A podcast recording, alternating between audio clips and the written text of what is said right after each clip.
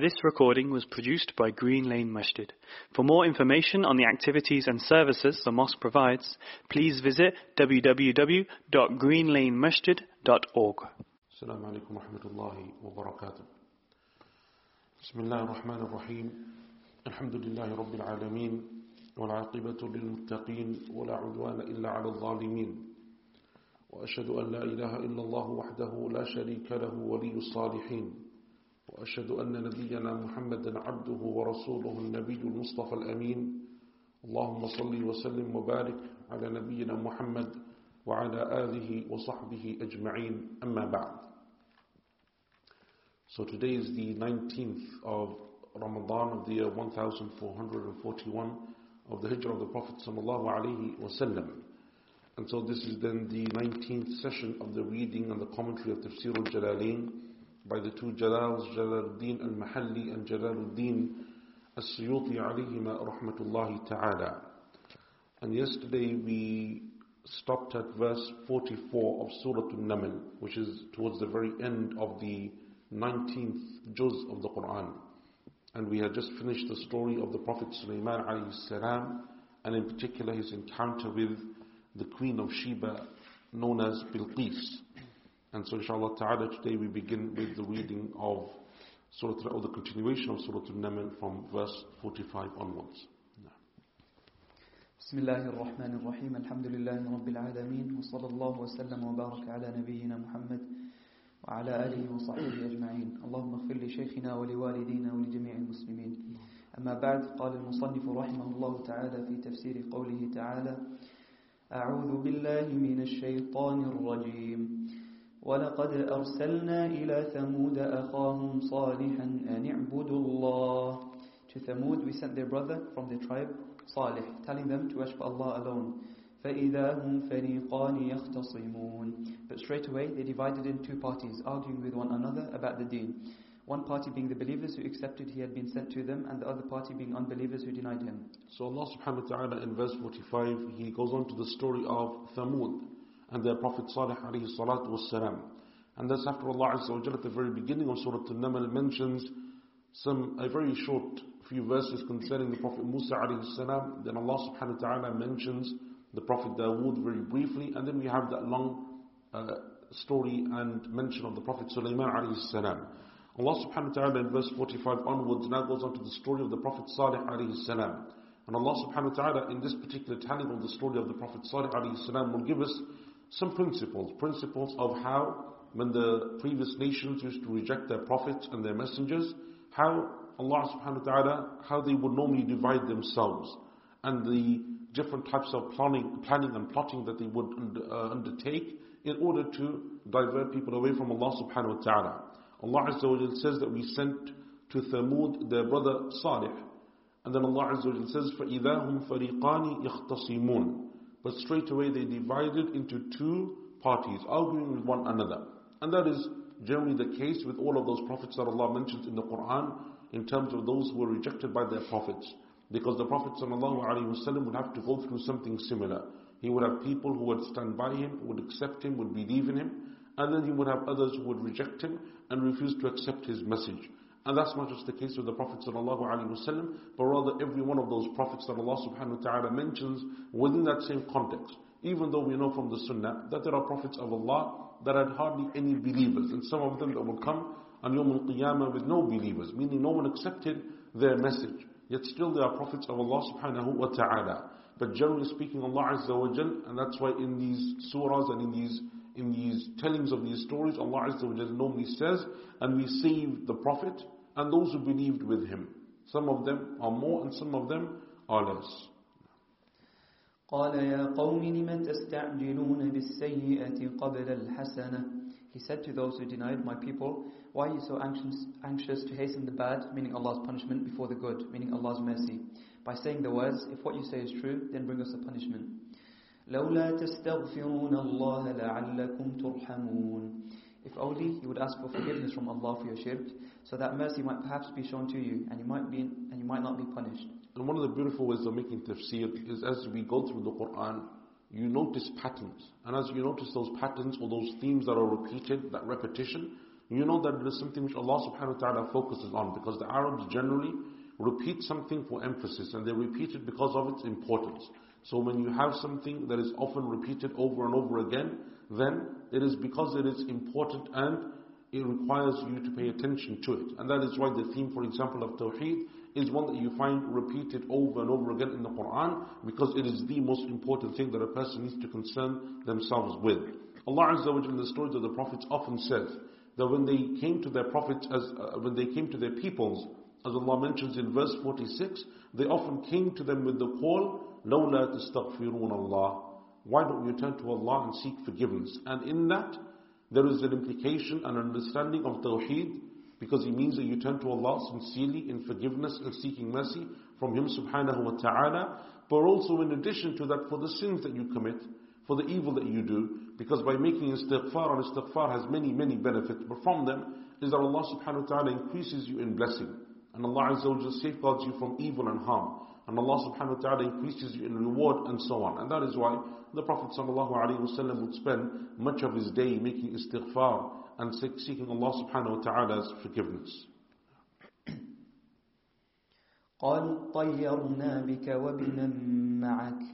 They said, we see you and those with you as an evil omen, since there was a drought and they were hungry. He said, no, your evil omen is with Allah, who will bring it to you. بل أنتم قوم تفتنون You are merely a people undergoing a trial, meaning being tested by good and evil. وكان في المدينة تسعة رهط يفسدون في الأرض ولا يصلحون There was a group of nine men in the city of Thamud, causing corruption in the land by acts of disobedience like clipping dinars and not putting things right by obeying Allah. In verse 48, Allah subhanahu wa ta'ala gives us in this particular surah, Surah Al-Naml, about the story of Salih alayhi salam, some information that we don't find elsewhere in the Quran, in the previous tellings of the story of the Prophet Salih alayhi salam. And that is that Allah subhanahu wa ta'ala has told us previously in the Quran, in the, in the surahs that we've covered, and in the story of Salih alayhi salam, that Salih alayhi salam, his people will demand that he brings out a she camel from the mountain. Salih alayhi salam makes dua to Allah, the miracle appears. And then they dispute over the watering of the camel, the she camel, and the watering that they will draw for themselves. And so he appoints for the she camel a day and for them a day. And he says to them, وَلَا تَمَسُّوهَا بِسُوءٍ But whatever you do, don't harm the she camel. It's a sign and a miracle from Allah subhanahu wa ta'ala. And by harming it, you bring about, or you, you bring upon yourself Allah's punishment. Allah Azza wa tells us in those other tellings of the story, فَعَقَرُوا النَّاقَةِ They slaughtered the camel. And Allah Azza wa doesn't mention who, and He doesn't really refer to the details of how that slaughtering take place. But we are told generally that they slaughtered, meaning the people of Thamud, because all of them supported the idea and all of them were part of it, if not physically doing and committing the act of slaughter, they were there in terms of supporting, motivating, agreeing, and so on. And so Allah Azza wa doesn't give us the detail other than in those very general terms. In Surah An-Naml, Allah subhanahu wa ta'ala will give us some extra detail. And from that detail is what Allah Azza wa mentions in verse 48. وَكَانَ فِي الْمَدِينَةِ تِسْعَةُ رَهْطٍ and in that city, meaning the city of Thamud, were a group of nine men. Raht means individuals, nine individuals. A group then of nine people. These are, if you like, the, the cheerleaders. They're the main people who will go and they will try to kill Salih alayhi salam and they will try to, or they, and they will attempt to kill and slaughter that camel. They are the people who actually are the most evil from amongst them. And that is often always the case in terms of oppression, in terms of rejection, in terms of transgression. The people, not necessarily all of them, have to commit oppression. But it is individuals from amongst them that are well known for it, and the rest of them give them, give them their silent support and their silent encouragement.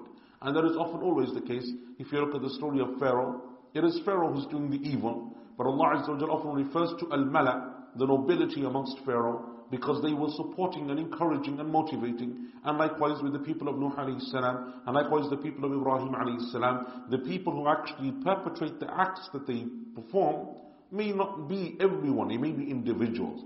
But the fact that the others are there supporting actively and agreeing with it means that they too share part of that sin. قالوا تقاسموا بالله لنبيتنه وأهله ثم لنقولن لوليه ما شهدنا مهلك أهله وإنا لصادقون They said to one another, let us make an oath to one another by Allah that we will fall on him and his family in the night.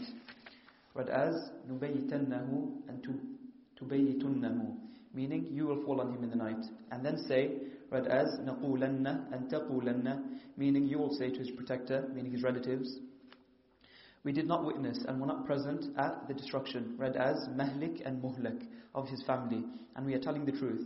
We do not know who killed him. And so these group of nine people have hatched a plan amongst themselves. And so Allah Azza wa gives us information here that you don't find elsewhere in the Quran. Elsewhere in the Quran Allah says they were told don't harm the she camel and they went and slaughtered it.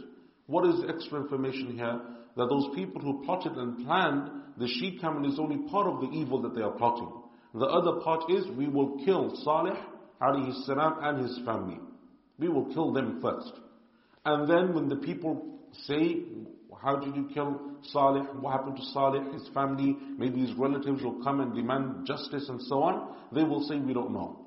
Don't know what happened. Someone obviously went in, they killed him, they don't know who killed him, and so therefore they are unable to pinpoint blame. And this was similar then for because the Prophet ﷺ is being told that this is something that happened to previous prophets, and the same would happen with the Prophet ﷺ as he attempts to make the hijrah, and as the Quraysh decide that they will take one person from each of the main families of Quraysh, and they will all go together and they will kill the Prophet ﷺ at night whilst he's asleep at home. And then they will say to his family and relatives, all of us took part. So therefore now the family of the Prophet can't fight all of Quraysh. if it's one family in Quraysh, they can stand against them. But if it's all of Quraysh, a single family can't go against the whole tribe. So now they have no other option except to seek a different recourse, accept the blood money, accept something else, some type of payment in return. So this is the extra information that Allah subhanahu wa ta'ala mentions in Surah An-Naml concerning the Prophet Salih alayhi salam. Number one, the mention of this group of people who are the ringleaders. And number two, that they attempt to kill Salih and his family as well. وَمَكَرُوا مَكْرًا وَمَكَرْنَا مَكْرًا They hatched a plot to do this, and we hatched a plot, and repaid them by hastening the punishment. وَهُمْ لَا يَشْعُرُونَ While they were not aware. فَانظُرْ كَيْفَ كَانَ عَاقِبَةُ مَكْرِهِمْ So look at the end result of all their plotting. أَنَّا دَمَّرْنَاهُمْ وَقَوْمَهُمْ أَجْمَعِينَ We utterly destroyed them and their whole people by the shout of Jibreel or by the angels casting down stones which they saw while not seeing the angels. فَتِلْكَ بُيُوتُهُمْ خَاوِيَةً بِمَا ظَلَمُوا These are the empty ruins of their houses because of the wrong they did, meaning because of their unbelief. إِنَّ فِي ذَلِكَ لَآيَةً لِقَوْمِ يَعْلَمُونَ There is certainly a sign and lesson in that for people with knowledge of the power of Allah, so that they may be warned. وَأَنْجَيْنَا الَّذِينَ آمَنُوا وَكَانُوا يَتَّقُونَ we rescued those who believed and who were God-fearing, referring to Salih and those who believed, who numbered about 4,000. They feared committing shirk. And so verses 51 to 53 is always the end result. It always follows this pattern. Some of the scholars of tafsir said that Allah subhanahu wa ta'ala is giving us the three steps or stages in which Allah Azza wa destroys those people who turn against Him, that plot and plan against His religion and His prophets. Number one, is that Allah subhanahu wa ta'ala says, فَانظُرْ كَيْفَ كَانَ عَاقِبَةُ مَكْرِهِمْ أَنَّا دَمَّرْنَاهُمْ Look at the end result of all of their plotting. They were destroyed. They were destroyed. So Allah subhanahu wa ta'ala always destroys them. Those people who turn against His prophets, they deny His signs, they reject His messengers, they receive some type of destruction or some type of punishment. If not in this life, in previous nations it would be in this life. And for after the time of the Prophet ﷺ, it is in the next life on Yawm al-Qiyamah. That's the first. Number two, فَتِلْكَ بُيُوتُهُمْ خَاوِيَةً بِمَا ظَلَمُوا In verse 52. Number two, that they are left as a sign for others, that perhaps they will take heed and take it as a reminder.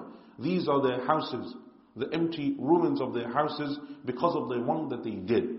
And the Quraysh knew of the area called Al-Hijr, which today people call Madain Salih. They knew of that area. They had gone past and they had seen their dwellings. And Allah Azza wa is saying that the structures are still there. Their houses are still there, but they sit empty. And from the reasons or from the uh, signs of their destruction, according to some scholars, is the fact that even though Salih alayhi salam came thousands of years ago, before the Prophet ﷺ.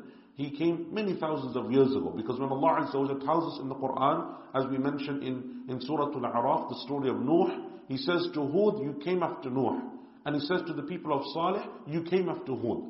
And so they came many, many generations ago, but despite that, their area, the area has always remained empty after them.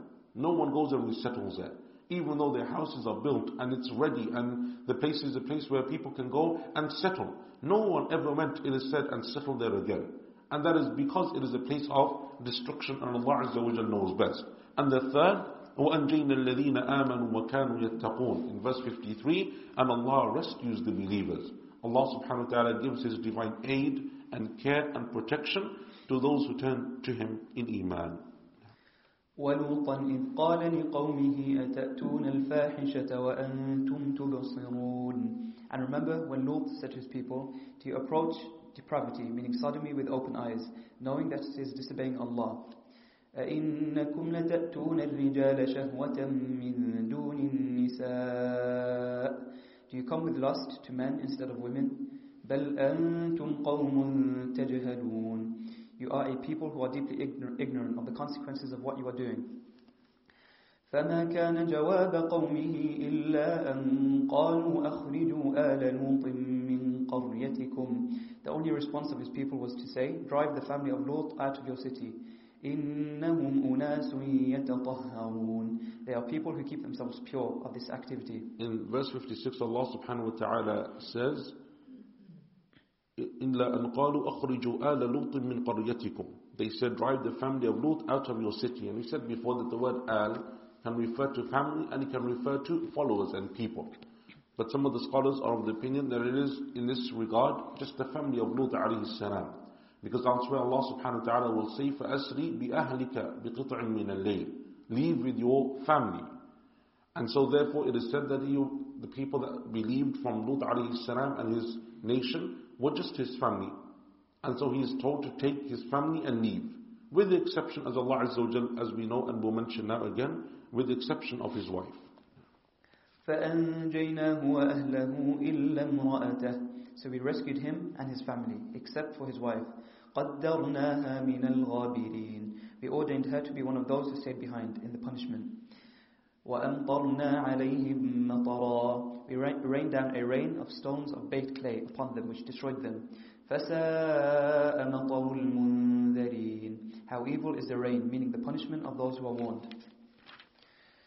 قل الحمد لله وسلام على عباده الذين اصطفى Say, Muhammad sallallahu alayhi wasallam, praise be to Allah for the destruction of the unbelievers of past nations, and peace be upon His slaves whom He has chosen. الله خير أما يشركون Is Allah better or what they associate? Read as yushrikun and tushrikun, meaning you associate with Him. Who is most entitled to worship? Allah or the gods which the people of Mecca worship? In verse 59, Allah subhanahu wa ta'ala says, قُلِ الْحَمْدُ لِلَّهِ Say, all praise is due to Allah. Praise is due to Allah because Allah Azza wa Jal saves the believers. Praise is due to Allah because Allah guided us to Islam. Praise is due to Allah subhanahu wa ta'ala because He destroyed those people who plotted against His religion. وَسَلَامٌ عَلَىٰ عِبَادِهِ الَّذِينَ اصْطَفَى And peace be upon His slaves, whom He has chosen. Some of the scholars said that that refers to the Anbiya. It refers to the prophets of Allah, that Allah is referring to His chosen slaves. It refers to the prophets of Allah subhanahu wa ta'ala. And others from amongst them, like Sufyan al-Thawri rahimahullah, said that it refers to the companions of the Prophet sallallahu alaihi wasallam refers to the companions that they are the ones that Allah has chosen. And that is established in the Sunnah, in the narration uh, or the statement of Abdullah bin Mas'ud radiallahu anhu, that it said that when Allah subhanahu wa ta'ala created creation, and He took their souls and He took them out from the loins of their father Adam alayhi salam, Allah looked upon them, and He chose the best of His creation to be His prophets. And amongst them, the best to be His Prophet sallallahu alayhi wasallam. And then after the prophets of Allah, Allah chose the next purest and best of hearts to be the companions of his Prophet ﷺ.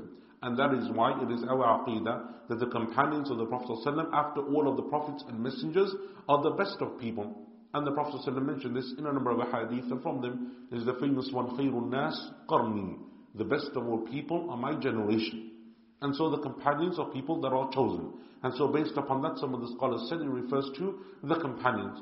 Al-Imam Ibn Kathir rahimahullah ta'ala, as is a well-known methodology now amongst the scholars of tafsir, he combines between the two. And he says that yes, those that are chosen are the prophets as well as the companions, and there's no reason that it cannot be both. And Allah knows best.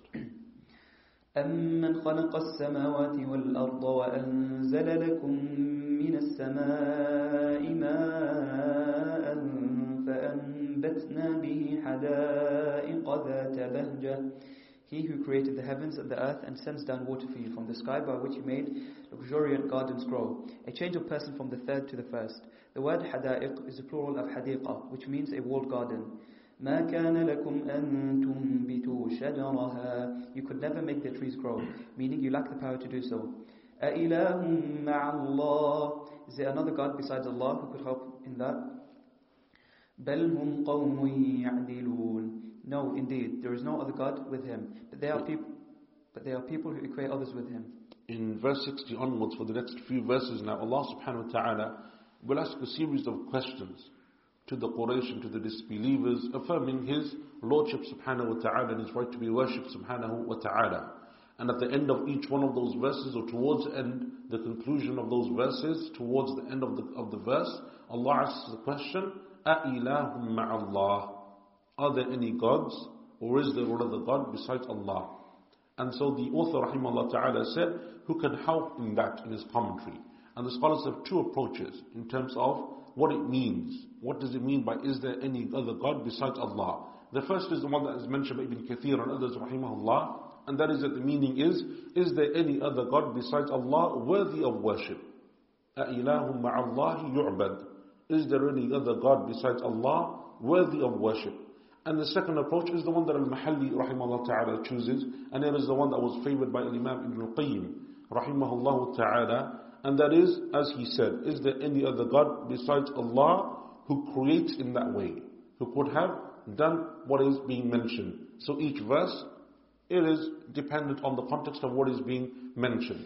Is any other God then worthy of worship because of what has been mentioned? Or is any other God worthy of worship because they are unable to create or can they create something similar? أمن جعل الأرض قرارا وجعل خلالها أنهارا وجعل لها رواسي وجعل بين البحرين حاجزا He who made the earth a stable dwelling place, so that it does not move under its inhabitants, and appointed rivers flowing through its midst, and placed firmly embedded mountains on it, which makes the earth firm, and set a barrier between the two seas, the sweet sea and the salt sea, so that they do not mix with one another. أَإِلَهٌ مَعَ اللَّهِ Is there another God besides Allah? بَلْ أَكْثَرُهُمْ لَا يَعْلَمُونَ No, indeed, but most of them do not know it. أَمَّن يُجِيبُ الْمُضْطَرَّ إِذَا دَعَاهُ وَيَكْشِفُ السُّوءَ وَيَجْعَلُكُمْ خُلَفَاءَ الْأَرْضِ He who responds to the oppressed, meaning those in dire need, when they call on him and, he, and removes their distress, and that of others, and has appointed you as khalifs on the earth. The genitive grammatical usage here gives the meaning of on. The word khalif, deputy, can also mean successor in the sense that each generation follows the generation before it. أَإِلَهٌ مَعَ اللَّهِ Is there another God besides Allah? قَلِيلًا مَا تَذَكَّرُونَ How little you pay heed. Read as تَذَكَّرُونَ and يَذَّكَّرُونَ They pay heed. أَمَّن يَهْدِيكُمْ فِي ظُلُمَاتِ الْبَرِّ وَالْبَحْرِ وَمَن يُرْسِلُ الرِّيَاحَ بُشْرًا بَيْنَ يَدَيْ رَحْمَتِهِ He who guides you to your destinations in the darkness of land and sea, by means of the stars at night and by landmarks on the earth in the day, and sends out the winds bringing advance news of His mercy, meaning rain. أَإِلَهٌ مَعَ اللَّهِ Is there another God besides Allah? تَعَالَى اللَّهُ عَمَّا يُشْرِكُونَ Exalted is Allah, above what they associate with Him. أَمَّن يَبْدَأُ الْخَلْقَ ثُمَّ يُعِيدُهُ وَمَن يَرْزُقُكُم مِّنَ السَّمَاءِ وَالْأَرْضِ He who originates creation in the wombs by means of sperm and then regenerates it after death, even if people do not acknowledge the evidence which indicates that it will happen, and provides for you from out of heaven, referring to rain, and earth, referring to plants. أَإِلَهٌ مَعَ اللَّهِ Is there another God besides Allah? قُلْ هَاتُوا بُرْهَانَكُمْ إِن كُنتُمْ صَادِقِينَ Say, Muhammad sallallahu alayhi wasallam, bring your proof if you are being truthful about there being a God who can do any of what has just been mentioned. Verse 65. Then they asked him about the time of the last hour, and the answer was, قل لا يعلم من في السماوات والأرض الغيب إلا الله Say, no one in the heavens and the earth, whether angels or human beings, knows the unseen, which they cannot see, except Allah. وَمَا يَشْعُرُونَ أَيَّانَ يُبْعَثُونَ They, meaning the unbelievers in Mecca and others, are not aware of the time when they will be raised. بَلِ عِلْمُهُمْ فِي الْآخِرَةِ Though their knowledge stops short of the next world, read as أَدَّارَكَ and أَدْرَكَ They lack knowledge. أَدْرَاكَ بَلِ ادَّارَكَ بَلْ they lack knowledge and have to ask about the time of the coming of the next world, while they do not really believe it will happen. In fact, they have doubts about it. In fact, they, meaning their hearts, are blind to it. In verse 66, Allah subhanahu wa ta'ala says, بَلِ عِلْمُهُمْ فِي الْآخِرَةِ No, their knowledge stops short of the next world. And in the other reading, which is the reading of Ibn Kathir and Abu Amr and Hamza and Ali and Khalaf, بَلْ أَدْرَاكَ عِلْمُهُمْ فِي الْآخِرَةِ And Abu Abu Hayyan, rahimahullah ta'ala al-Andalusi, who is a, uh, a well-known scholar of tafsir, he has a tafsir which primarily focuses on, on the linguistic aspects of the Quran. And it is perhaps one of the best written in that regard. He mentions 12 different qira'as for this word, بَلِدَّارَكَ of the of the 12, the two that are mutawatir are the ones that are mentioned here, the ones that are the accepted readings. Ten others are from the peculiar readings. And that is one of those words, therefore, that is rare in that regard that there are so many variations in the way that it is read. What does it refer to? To many opinions actually amongst the scholars of tafsir as to what it's referring to. But fil akhirah. But two of them, of those opinions, I will mention to you. The first is in regards to what happens in this world, and the second is in regards to what happens in the next world. The first opinion and position amongst the scholars of tafsir is similar to what Al-Mahalli rahimahullah ta'ala says. But iddaraka ilmuhum fil akhirah, their knowledge is weak. It stops short concerning Yawm al-Qiyamah. Meaning that because of a lack of knowledge about Yawm al-Qiyamah, they disbelieved. and because, because they didn't have that knowledge of the Sa'ah and the next world and Yawm al-Qiyamah, they disbelieved and they were unwilling to accept the day of judgment. That is one position, and that is the one that is chosen, as you can see, by the author and from other scholars of tafsir, such as uh, Shaykh Abdul Rahman ibn Sa'di, rahimahullah ta'ala. The second position is that it is regarding the next life, that the knowledge of the hereafter will become complete when they see the punishment of the next life. Then they will know its reality. And that is the position that is chosen by the majority of the scholars of tafsir, and from amongst them, Shaykh Muhammad al-Amin al-Sharqiti, rahimahullah ta'ala. وقال الذين كفروا أئذا كنا ترابا وآباؤنا أئنا لمخرجون Those who disbelieve and deny the resurrection say, When we and our fathers are turned to dust, will we then be brought forth again from the grave? لقد وعدنا هذا نحن وآباؤنا من قبل إن هذا إلا أساطير الأولين We have been promised this before, we and our fathers. This is nothing but myths and legends, meaning fabrications of previous peoples. قل سيروا في الأرض فانظروا كيف كان عاقبة المجرمين Say, travel about the earth and see the final fate of the evildoers. They were destroyed because of their denial. Verse 70. The following is to give solace to the Prophet sallallahu alaihi wasallam. ولا تحزن عليهم ولا تكن في ضيق مما يمكرون Do not grieve over them and do not let the plots they make distress you. In other words, do not be concerned with their plotting against you. We will help you against them.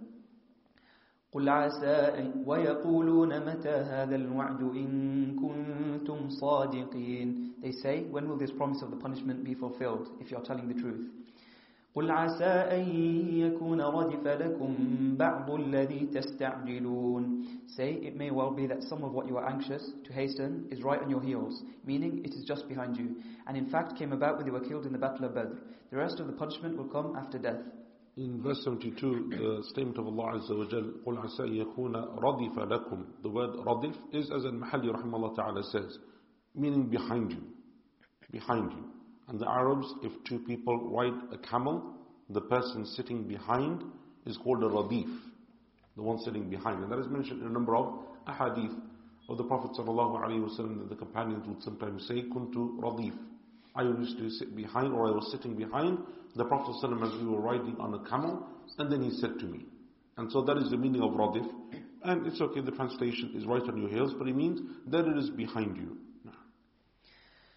وإن ربك لذو فضل على الناس ولكن أكثرهم لا يشكرون Allah shows favor to mankind by deferring the punishment from the unbelievers. But most of them, meaning the unbelievers, are not thankful for the deferral of the punishment because they deny that it will occur. وَإِنَّ رَبَّكَ لَيَعْلَمُ مَا تُكِنُّ صُدُورُهُمْ وَمَا يُعْلِنُونَ Certainly your Lord knows what their hearts keep hidden and what they divulge with their tongues. وما من غائبة في السماء والأرض إلا في كتاب مبين Certainly there is no hidden thing in either heaven or earth, meaning that it's completely hidden from people, which is not in a clear book. A reference to, to the preserved tablet and Allah's hidden knowledge. One aspect of that is the punishment of the unbelievers. إن هذا القرآن يقص على بني إسرائيل Certainly, this Quran narrates to the tribe of Israel, meaning those who were there in the time of our Prophet. أكثر الذي هم فيه يختلفون Most of the things about which they differ between themselves, whether they accept it and submit or not. وَإِنَّهُ لَهُدًى وَرَحْمَةٌ لِلْمُؤْمِنِينَ Certainly it is guidance from misguidance and a mercy, delivering them from the punishment for the believers. إِنَّ رَبَّكَ يَقْضِي بَيْنَهُمْ بِحُكْمِهِ Certainly your Lord will decide between them and others on the day of rising with His just judgment. وَهُوَ الْعَزِيزُ الْعَلِيمُ He is the Almighty, the All-Knowing, knowing what judgment to give. No one can oppose Him in the way that the unbelievers disagreed with their prophets in this world. فَتَوَكَّلْ عَلَى اللَّهِ So put your trust in Allah and rely on Him. إِنَّكَ عَلَى الْحَقِّ الْمُبِينَ You are clearly on a path of truth, meaning the clear deen. In the end you will have victory over the unbelievers. Verse 80 Then Allah makes similes for them, comparing them to the dead, and to the deaf and blind, saying, إنك لا تسمع الموتى ولا تسمع الصم الدعاء إذا ولوا مدبرين You will not make dead men hear, and you will not make deaf men hear. The call when they turn their backs in flight. In verse 80, Allah subhanahu wa ta'ala says, إنك لا تسمع الموتى ولا تسمع الصم الدعاء إذا ولوا مدبرين You will not make dead men hear and you will not make the deaf men hear the call when they turn back in flight. The scholars have two positions amongst the scholars of tafsir concerning what is being referred to. The first is that Allah Azza wa is talking about the actual dead. Just as you cannot make the dead hear, then you cannot make these people also hear. And that is, or, or rather the first position is that it is actual death, that after they die, you cannot call them back to guidance. You cannot give them guidance. So the death that is being referred to here is actual death. And the second one is what is mentioned by Al-Mahalli rahimahullah ta'ala, and that is that it is an example. That it's not referring to actual death, but likening death to their deafness. Just as you can't make the deaf hear, you can't make, just as if, just as you can't make the dead hear, you cannot make them hear as well. And so it is an example of how far away they are from guidance. And that is the position that is chosen, as you can see, not only by the author, but many other scholars of tafsir, and from them, Shaykh Muhammad al-Amin al-Shinqiti, rahimahullah ta'ala. وما أنت بهاد العمي عن ضلالتهم You will not guide blind men out of their error. إن تسمع إلا من يؤمن بآياتنا فهم مسلمون You will not make anyone hear, meaning understand and accept, except for those who believe in our signs, meaning the Quran, and so are Muslims, sincere in their belief in the oneness of Allah. وإذا وقع القول عليهم أخرجنا لهم دار مِنَ الْأَرْضِ تُكَلِّمُهُمْ When the word is justly carried out against them, meaning when the punishment befalls the unbelievers, we will produce a beast from the earth which will speak to them. In Arabic to those present when it emerges. أَنَّ النَّاسَ كَانُوا بِآيَاتِنَا لَا يُوقِنُونَ Truly, read as anna and inna, mankind, particularly the unbelievers of Quraysh, had no certainty about our signs. They did not believe in the Quran which contains mention of the resurrection, the reckoning and the punishment. When the beast emerges commanding people to do what is correct and forbidding them what is bad, will stop. No unbeliever will believe after that. As Allah revealed to Nuh, none of your people are going to believe except those who have faith already. In verse 82, Allah subhanahu wa ta'ala says, وَإِذَا وَقَعَ الْقَوْلُ عَلَيْهِمْ أَخْرَجْنَا لَهُمْ دَابَةً مِّنَ الْأَرْضِ When the word is justly, justly carried out against them, we will produce a beast from the earth. A beast from the earth. And the scholars uh, differ over what the beast is referring to here. After they agree that from the signs of Yawm al-Qiyamah is a beast that will come. Because the Prophet told us sallallahu in the authentic hadith, he said, count ten signs before the coming of the hour. And then he listed the ten signs that many of the scholars consider to be the major signs of Yawm al-Qiyamah. Because Yawm al-Qiyamah has minor signs and major signs. And from the ten major ones that he listed is the Dabba. The Dabba means beast. Literally, as we said before when we were speaking in Surah Hud and elsewhere, وَمَا مِن دَابَّةٍ فِي الْأَرْضِ A Dabba is anything that treads upon the earth. So what is this daba? Is it human, not human, and so on? We don't have many of those details, and Allah Azza wa Jal knows best. But the word daba means anything that walks upon the face of the earth. So often when we say the word daba, or is translated as the word daba, we often, you know, kind of have this mental image of what a beast would look like. And it doesn't necessarily mean that that is what Allah Azza wa is referring to, because the word daba is a very generic word. We, humans, are considered dawab, from that very linguistic sense of the word because we tread upon the face of the earth, and animals are dawab, and other things are from the dawab. So Allah subhanahu wa ta'ala says that there is a dabba that will come at the end, or the, there will come a dabba. So they agree that it is one of the signs of Yawm al-Qiyamah. As then when it comes to, the, uh, uh, to this particular verse of the Quran, they differ slightly. And that is because um, some of the scholars said that it refers to the dabba at the end of time, and others of them disagreed. But the majority of the scholars of tafsir are of the opinion that refers to the daba, that is the sign of Yawm al-Qiyamah. Allah Azza wa Jal says, تُكَلِّمُهُمْ It will speak to them, which seems to show, and Allah knows best, that either it is human, or it is something that Allah subhanahu wa ta'ala will give the ability to speak. The scholars differ as to what he means though by speak. Is it actual words? So those people that say, or those scholars that say that it is human, say that it is actual words that he will speak. And others said that the meaning of the word tukallimuhum, because it is not a human, it is a beast, some, some type of animal, tukallimuhum, means that it will mark them, that it will injure them, that it will mark them. As, and this was a position chosen by Sheikh Ibn Uthaymeen, rahimahullah ta'ala, amongst others, that it doesn't mean a literal speaking, but it means that it will mark them. And there are some narrations in the Sunnah that speak, seem to, to say this as well, that the daba will mark them. And after the daba goes, that sign finishes, the people will be recognized by their marks. And the people will point to them and say, he or she is one of the marked ones Meaning that they were marked, they were somehow injured or cut by that daba. أن الناس كانوا بآياتنا لا يوقنون because it will say, according to one tafsir, that the people have no certainty in our signs. That is one tafsir, that it is a human or some type of animal that will speak, and these are the words that it will say. But Ibn Kathir rahimahullah ta'ala says that that is a weak tafsir. But rather it is Allah Azza wa saying that we will send out a daba that will speak or injure them because they don't accept our signs. So it is not the statement of the daba that people don't understand our signs, but rather it is Allah commenting and saying because the people don't accept our signs. And what supports that position of Ibn Kathir rahimahullah ta'ala is the other qira'ah as Ismail read, Inna nasa kanu bi ayatina la. Anna is as if it's a continuation. Inna as if it's a new sentence. And so it is separate from what has preceded.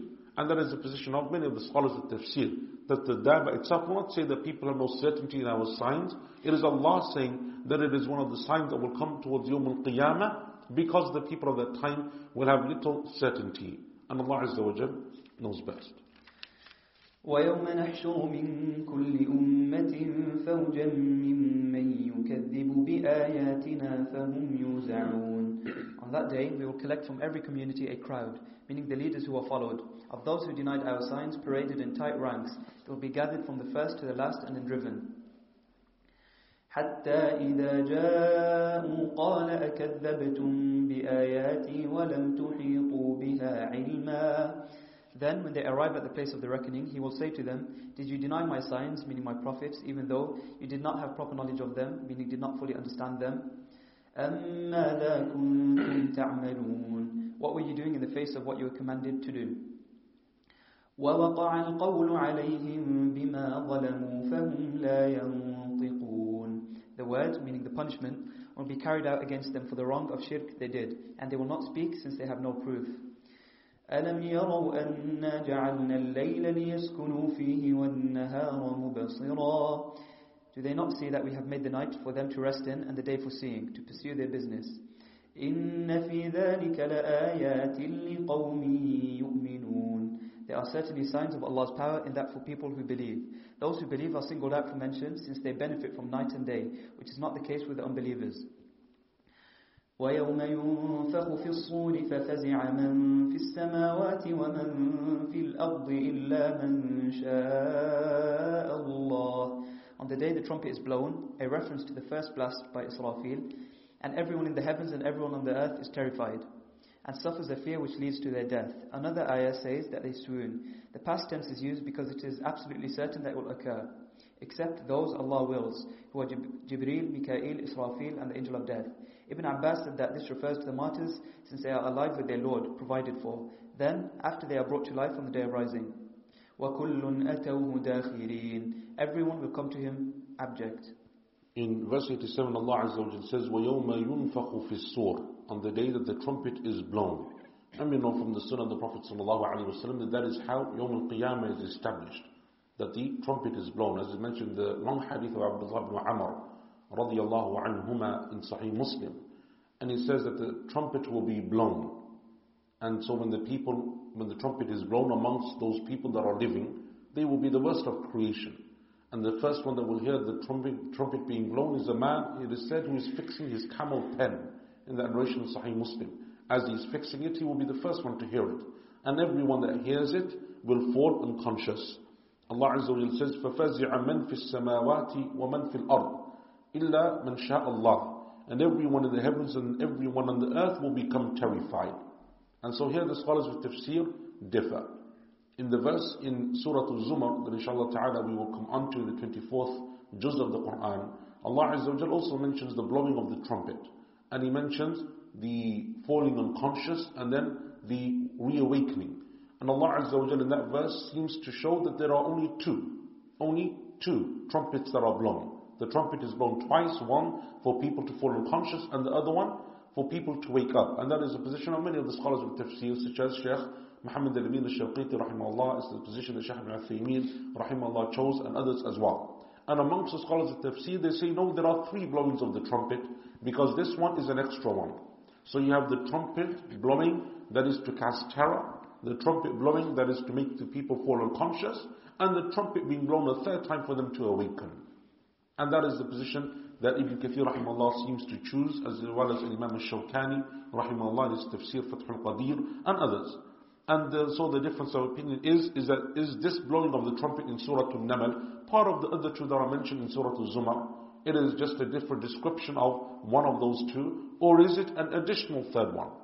And some of the scholars said really the and the difference is in reality very slight if there are two or three, and Allah Azza wa knows best which of that is more likely. Allah Azza wa then says, إِلَّا مَن شَاءَ Allah," except for those that Allah wills. And as you can see, the scholars differ greatly as to who those are. Those people are that Allah Azza wa will exempt from that being terrified. And some of them said it is every believer because Allah Azza wa gives them safety and security on that day.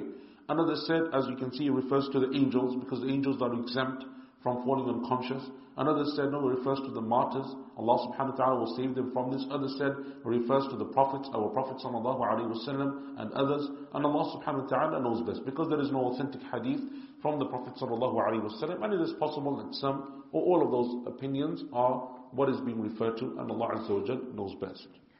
وترى الجبال تحسبها جامدة وهي تمر مر السحاب you will see, at the moment of the blast of the trumpet, the mountains you reckon to be solid, and that they must stay firmly in place because of their great size, going past like rain clouds, moved by the wind like carded wool, and then like scattered dust, until they fall to the ground and are made level with it. The handiwork of Allah, which is the most perfect, He who gives to everything its solidity. إِنَّهُ خَبِيرٌ بِمَا تَفْعَلُونَ He is aware of what you do, read as تَفْعَلُونَ and يَفْعَلُونَ, what they do. Meaning that He knows the acts of disobedience done by His enemies and the acts of obedience by His friends. مَنْ جَاءَ بِالْحَسَنَةِ فَلَهُ خَيْرٌ مِّنْهَا Those who perform good actions, meaning the statement, there is no good, there is no God but Allah on the day of rising, will receive a better reward than them because of it. Another ayah says that they will receive ten like it. وَهُمْ مِنْ فَزَعٍ يَوْمَئِذٍ آمِنُونَ And will be safe that day from terror. Read as فَزَعٍ يَوْمَئِذٍ فَزَعِ يَوْمَئِذٍ and فَزَعِ يَوْمِئِذٍ ومن جاء بالسيئة فكبت وجوههم في النار Those who perform bad actions, meaning shirk, will be flung head first into the fire. The head is mentioned because it is a place of honor, and so that is appropriate. Then they will be asked, هل تجزون إلا ما كنتم تعملون Are you being repaid for anything other than what you did in respect of the shirk and acts of disobedience you committed? In verses 89 and 90, when Allah subhanahu wa ta'ala says, من جاء بالحسنة Whosoever brings a good deed, and the author rahimahullah ta'ala says, meaning the statement, La ilaha illallah. And that is a good tafsir. Because what he means by those who come with good deeds, means that they must have the, the basic foundation of Iman, doesn't mean that anyone that brings good deed, Allah will reward. So if someone comes with shirk and kufr and so on, and they come but they have a mountain of good deeds, Allah will give them a reward and multiply and so on. No, it means the one who comes and the hasana is in the singular. So therefore the greatest singular act that a person can come to bring reward for on the, yom, on the day of judgment on Yom Al-Qiyamah is the act of Tawheed and the action of La ilaha illallah, the statement of La ilaha illallah. And then from that everything else that they do is considered. And so that is a good, uh, it is a good tafsir. And that shows to you again the importance of tawheed, that Allah subhanahu wa ta'ala singles it out from every other action of, that is good, every other good deed, and He focuses on that because that is the basis upon which if a person has, other deeds will be considered. And if it is not there, or if it is invalid or void, then every other action is irrelevant. And that is why in verse number 90 then, the commentary of وَمَنْ جَاءَ بِالسَّيِّئَةِ The one who comes with a bad deed is also shirk.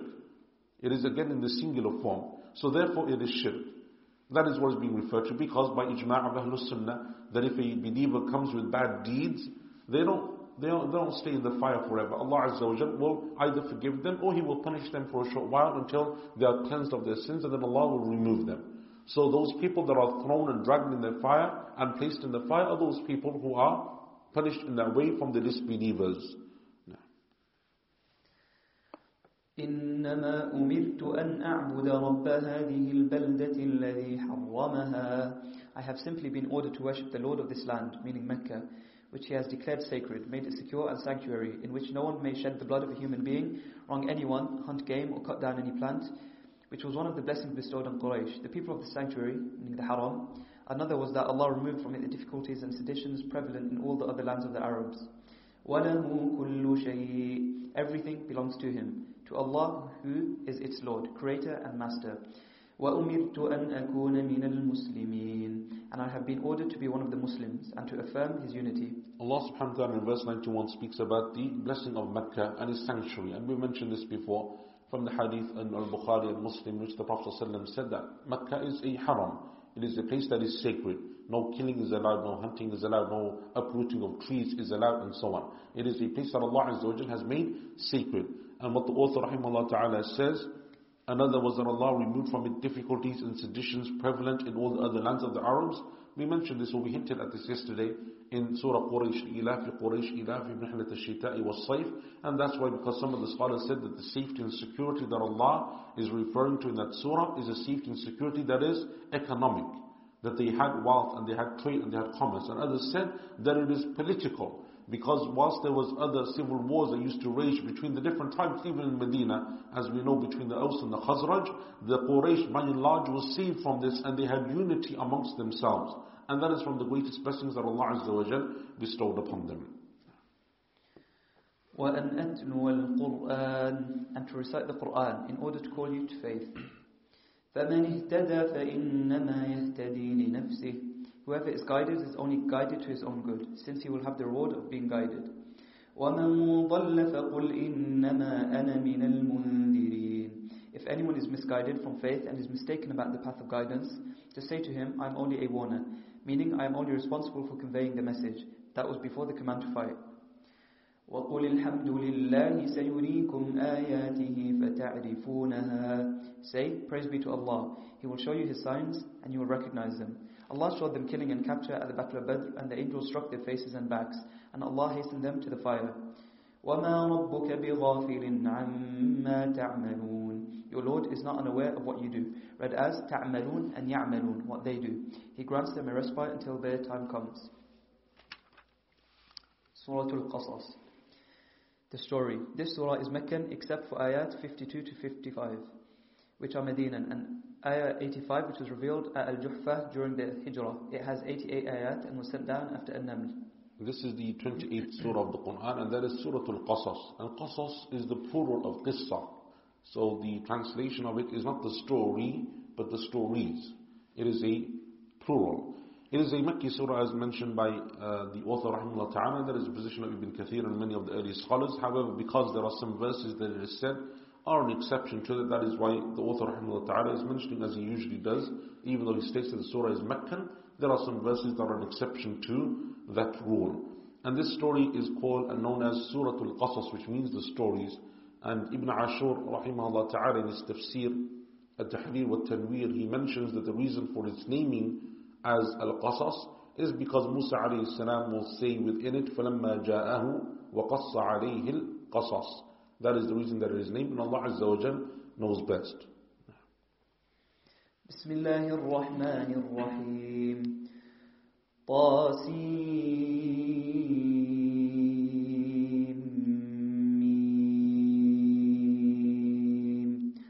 knows best what the letters mean. تلك آيات الكتاب المبين Those are the signs of the clear book, meaning ayat from the book which distinguishes between truth and falsehood. نتلو عليك من نبأ موسى وفرعون بالحق لقوم يؤمنون We recite to you with truth some news of Musa and Pharaoh for people who believe and so are able to benefit from it. So this surah, Surah Al-Qasas, is going to be one which Allah subhanahu wa ta'ala mentioned extensively the story of the Prophet Musa alayhi salatu.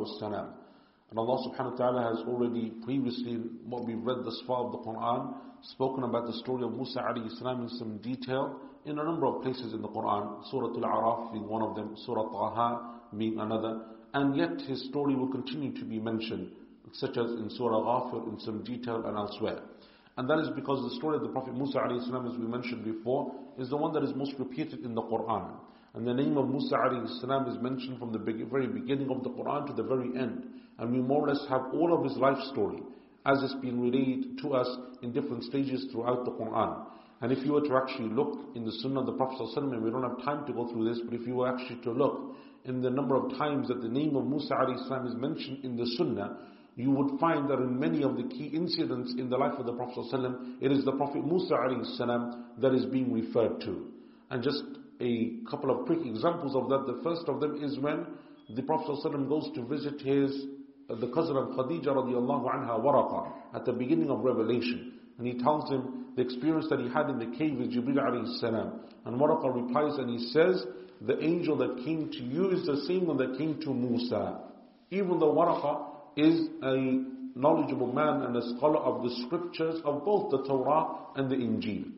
And for the Torah and the Injil, therefore, he believes in Musa and he believes in Isa alayhi salam. And Isa comes after Musa. So surely it would make more sense to mention Musa alayhi salam. Or for him to say, because he's an Arab and the Arabs knew that their lineage were back to Ibrahim, to say that it's the same angel that visited Ibrahim alayhi salam.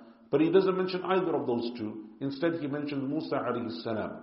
And that is already an indication of the similarities between us and between the tribe or the nation of Musa and between our Prophet ﷺ and the Prophet Musa alayhi salam. And from them is, as we mentioned in Surah Al-Isra, the incident of Al-Isra and Mi'raj. That from all of the prophets that the Prophet ﷺ encounters and meets, it is the Prophet Musa alayhi salam that is telling him to constantly go back and forth, back and forth. And then the mention of Musa alayhi salam is much in the Quran and much in the Sunnah of the Prophet sallallahu alayhi. And that is because there are so many lessons that can be derived from it.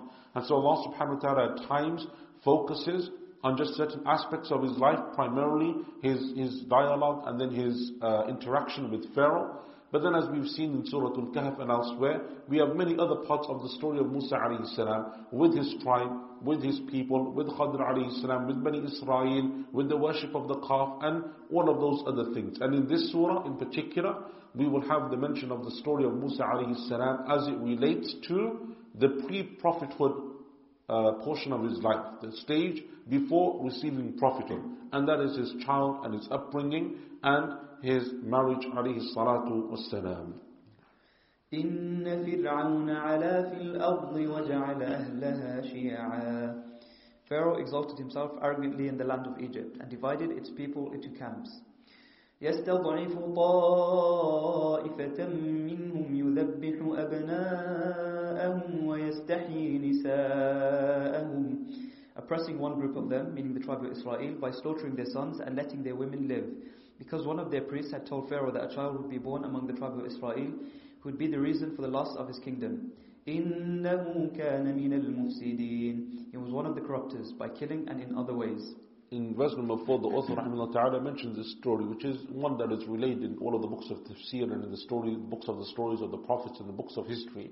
And we've alluded to it before, that is that it is said that Pharaoh saw a dream, or that a dream was, saw, was seen by one of his advisors. That is, destruction and the destruction of his kingdom would come at the hands of one of the children of Bani Israel.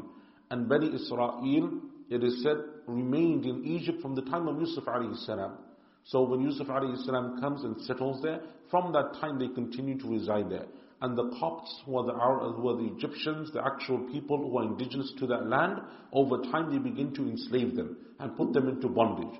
And so they become their slaves. So Pharaoh sees this dream that he won't be destroyed because of a child. So he decrees that they should all be killed. Their women can live because the dream specifies a boy, but as for their male children, as they're born, they should be killed. So every day the soldiers of Pharaoh walk in the streets of Egypt, in the paths and the streets and alleyways where Bani Israel live, listening for the cries of a newborn child and a baby, so that if they find them, they will kill them. ونريد أن نمن على الذين استضعفوا في الأرض ونجعلهم أئمة ونجعلهم الوارثين We desire to show kindness to those who are oppressed in the land and to make them leaders to be followed as good examples and make them inheritors of the kingdom of Pharaoh. ونمكن لهم في الأرض ونري فرعون وهامان وجنودهما منهم ما كانوا يحذرون and establish them firmly in the land of Egypt and Syria, and to show, read as Nara and also Yara, in which case the meaning becomes so that Pharaoh and Haman and their troops might see, to show Pharaoh and Haman and their troops the very thing that they were fearing from them, in the form of a child who would remove their kingdom. وَأَوْحَيْنَا إِلَى أُمِّ مُوسَى أَنْ أَرْضِعِيهِ We revealed, either by inspiration or in a dream, to the mother of Musa, who was the child anticipated by the priest, and only his sister was aware that he had been born. Suckle him. فإذا خفت عليه فألقيه في اليم ولا تخافي ولا تحزني And then, when you fear for him, cast him into the sea, meaning the Nile. Do not fear that he will drown or grieve over parting from him. إنا رادوه إليك وجاعلوه من المرسلين we will return him to you and make him one of the messengers. She nursed him for three months, during which time he did not cry and she did not fear for him. Then she placed him in a box covered with pitch on the inside and made comfortable for him. She closed it and put it into the Nile one night. In verse number 7, Allah subhanahu wa ta'ala says, وَأَوْحَيْنَا إِلَىٰ أُمِّ مُوسَى الْأَرْضِعِينَ We revealed to the mother of Musa that she should suckle him. And this is something that we referred to before in terms of the difference between revelation as revelation sent by Allah in terms of prophethood by an angel or revelation by the meaning of inspiration. That it is an extremely strong conviction of the heart that Allah places in the heart of someone that they know that something is to be correct and right. And that is something which not only the mother of Musa received, alayhi salam, but it is something which Allah subhanahu wa ta'ala gave to others like Umar radiallahu anhu.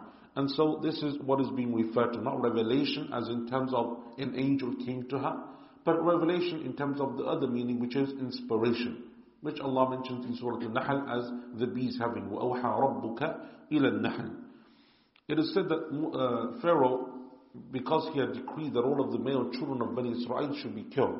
After a while, his advisors said to him that if you continue to kill them, we will have no male slaves left. So you have to think of a different solution.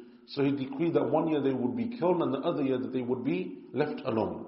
And Allah subhanahu wa ta'ala decreed that in the year that there would be no killing, the older brother Harun alayhi salam would be born.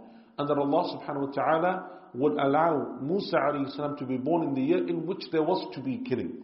And one of the benefits of this telling in Surah Al-Qasas of the story of Musa alayhi salam for the Prophet sallallahu alayhi wasallam, and then by extension for us, is to see Allah's divine care and protection and aid. And how Allah loves, and when Allah subhanahu wa ta'ala loves the believers, He is not just Ar-Rahim, which is a general mercy, He is Latif, which is a specific mercy, in a way that we cannot understand and we don't know. And just as Allah subhanahu wa ta'ala honors the Prophet Musa alayhi salam in this way, because Allah could have decreed that it's the other way around, Musa is born in the year in which there's no killing, Harun in the year that there's killing, or Allah decrees that there's a two year gap between the two brothers, so both of them are born in a year there's no killing. There are many options, but Allah wants him to be born here, and Allah will want him to be placed in the Nile, and Allah Azza will want him to come to the household of Pharaoh, to show that despite Pharaoh having the ability, he's in his grasp, the one who will destroy his kingdom, he's unable to harm even a hair on his head. Because that is the power of Allah subhanahu wa ta'ala. And just as, and we don't have time to go, but if you go through the books of Sirah, and you look at how Allah subhanahu wa ta'ala prepared for the coming of the Prophet sallallahu alaihi wasallam, in terms of the story of the, of the discovery of Zamzam, in terms of the station of of Abdul Muttalib amongst the Quraysh, in terms of how Allah subhanahu wa ta'ala, uh, the story of the slaughtering of his father and so on, all of those shows you how show you how Allah Azza wa prepared for the coming of the Prophet sallallahu alaihi wasallam, even before he's born.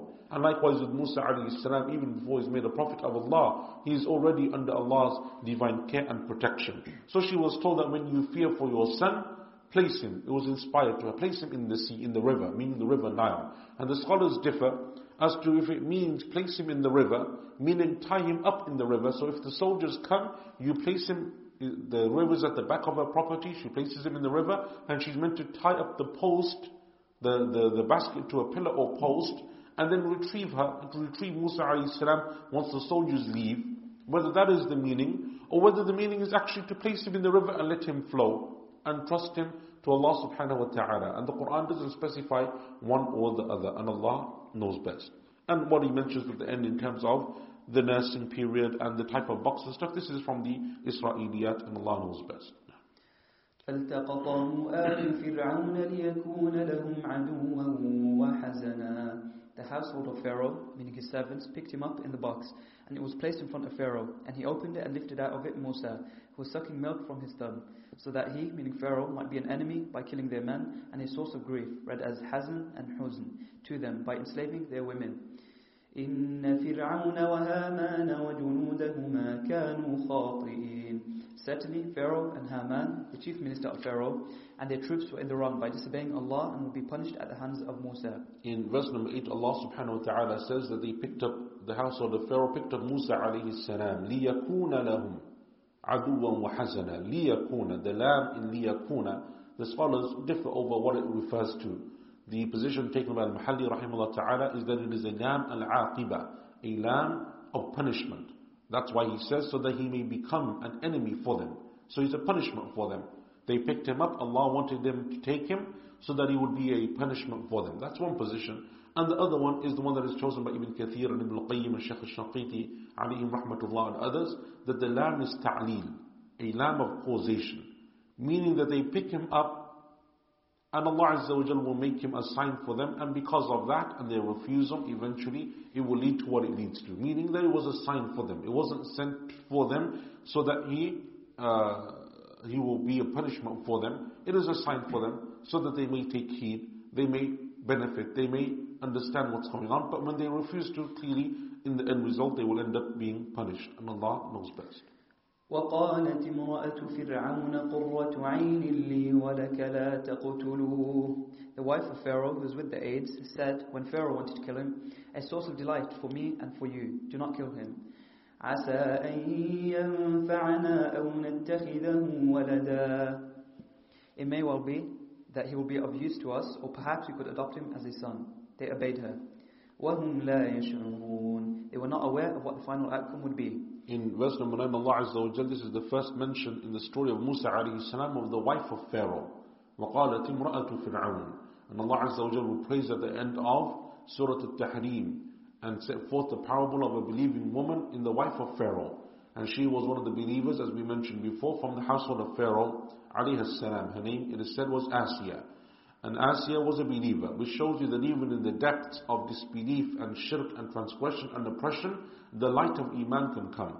This is his wife. And just as you have the wife of Pharaoh, then we've already given the examples of the wives of Lut and Nuh salam, despite their husbands being prophets of Allah, messengers of Allah, receiving revelation from Allah subhanahu wa ta'ala, they still choose the path of shirk. She says to Pharaoh, the wife of Pharaoh, meaning, she says to him, let us take him as a son. Let us adopt him as a son so that he may benefit us. وأصبح فؤاد أم موسى فارغا Musa's mother felt a great emptiness in her heart when she heard that he had been picked up. إن كادت لتبدي به لولا أن ربطنا على قلبها لتكون من المؤمنين And she almost gave him away by admitting that he was her son. Only we fortified her heart by making her steadfast and calm, so that she would be one of the believers who affirmed the promise of Allah. In verse number 10, Allah subhanahu wa ta'ala mentions a very uh, interesting point of eloquence. And that is that the word heart in verse number 10 is referred to in two different words. وَأَصْبَحَ فُؤَادُ Ummi Musa Farigha. The word fu'ad refers to her heart. And then at the end of the verse, in kadat litubdi bihi lawla arrabatna ala qalbiha. The word qalb also refers to a heart. And Allah Azza wa mentions two different words in Arabic for the heart. And the scholars disagree somewhat as to what the point of eloquence or the wisdom is behind that. But what is mentioned by Ibn Qutayba and Al-Raghib al-Asfahani and others, alayhima rahmatullah, is that the difference between the two, both of them refer to heart. And when they're mentioned independently, both of them speak about the heart. But when they're mentioned together, the difference between the two is that the fu'ad is the one that is overcome by emotion. And the qalb is the one that is tempered by logic and rationale. So when Allah Azza wa says, وَأَصْبَحَ فُؤَادُ أُمِّ مُوسَى فَارِغًا her heart was empty, meaning that she's in complete emotion. She's lost her child, her child has gone down river, she's afraid for him, she doesn't know what's going to happen, she doesn't understand what the future will hold, as any parent would be if they lost a young baby, a child that has no ability to defend itself or speak or in any way communicate. It is a baby still within a basket. They would lose their senses. And that is what Allah subhanahu wa ta'ala is referring to. But then Allah Azza wa makes her heart firm. And she has iman. And she understands. And it is said, according to one of those tafasir, or one of those narrations of the story, that this is when she realizes that she forgot to tie up the basket of Musa salam to a pillar or post. And so the basket goes down river. So when she sees him, as Allah Azza will later mention in the in in, in uh, Allah mentions in this verse, in kadat latubdi bihi. She almost gave him away, meaning that she almost screamed for help, asked someone to retrieve her son, but she realized that if she did so, then the soldiers of Pharaoh would return and they would take her child and they would kill her. So either way, she was leaving, she was, he was going to die. So she left her affairs in the hands of Allah and entrusted her affairs to Him. So when she had that understanding, now that logic kicks in, she understands Allah Azza wa calls it qalb. And the word qalb is the one that uses the heart to think and to reflect and to contemplate. And that is why in the Quran when Allah speaks about those people who don't contemplate about the disbelievers, Allah Azza wa Jal says, أَلَهُمْ قُلُوبٌ يَفْقَهُونَ بِهَا Allah uses the word qalb because it is about them not only using their heart, but it is about them contemplating and reflecting, and Allah knows best. وقالت لأخته قصيه She said to his sister Maryam, go after him, meaning follow him in order to obtain news about him. فبصرت به عن جنب وهم لا يشعرون And she kept an eye on him from afar, but they were not aware that she was his sister and that she was watching him. And so in verse 11, the sister is told to go and follow him. And uh, the point that I want to mention here is the commentary of Al-Mahalli rahimahullah that her name was Maryam, which is not from an authentic narration. But as we said before when we were speaking in Surah Maryam, that they call her Ya Ukhta Harun. O sister of Harun. And so therefore they say that she was a sister to Musa and to Harun alayhi salam. And that is the methodology upon which the author rahimahullah ta'ala seems to uh, take. But as we mentioned in the tafsir of Surah Maryam, that, that is not the strongest opinion as to the tafsir of that verse, and Allah knows best. وحرمنا عليه المراضع من قبل We first made him refuse all wet nurses until he was returned to his mother.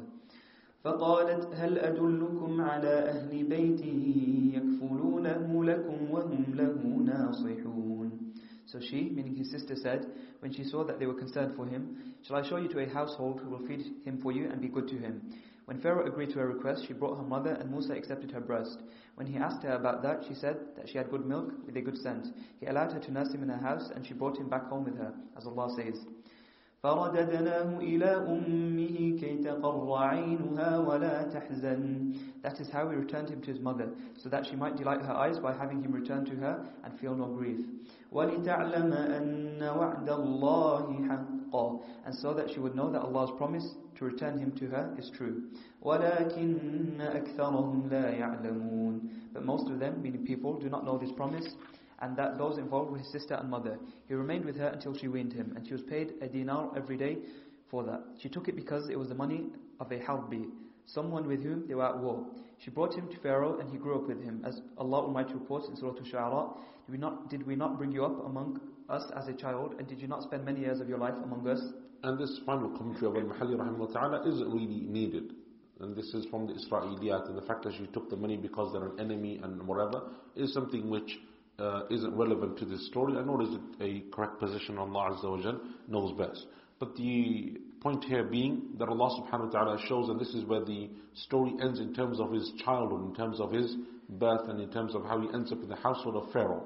That Allah subhanahu wa ta'ala, from his blessings and from the way that he gives the believers his divine care and protection, is that not only did he take the situation or take Pharaoh, take Musa alayhi salam from his mother, placed him in the lap of Pharaoh, and Pharaoh was unable to harm him, but also he returns Musa salam to his mother.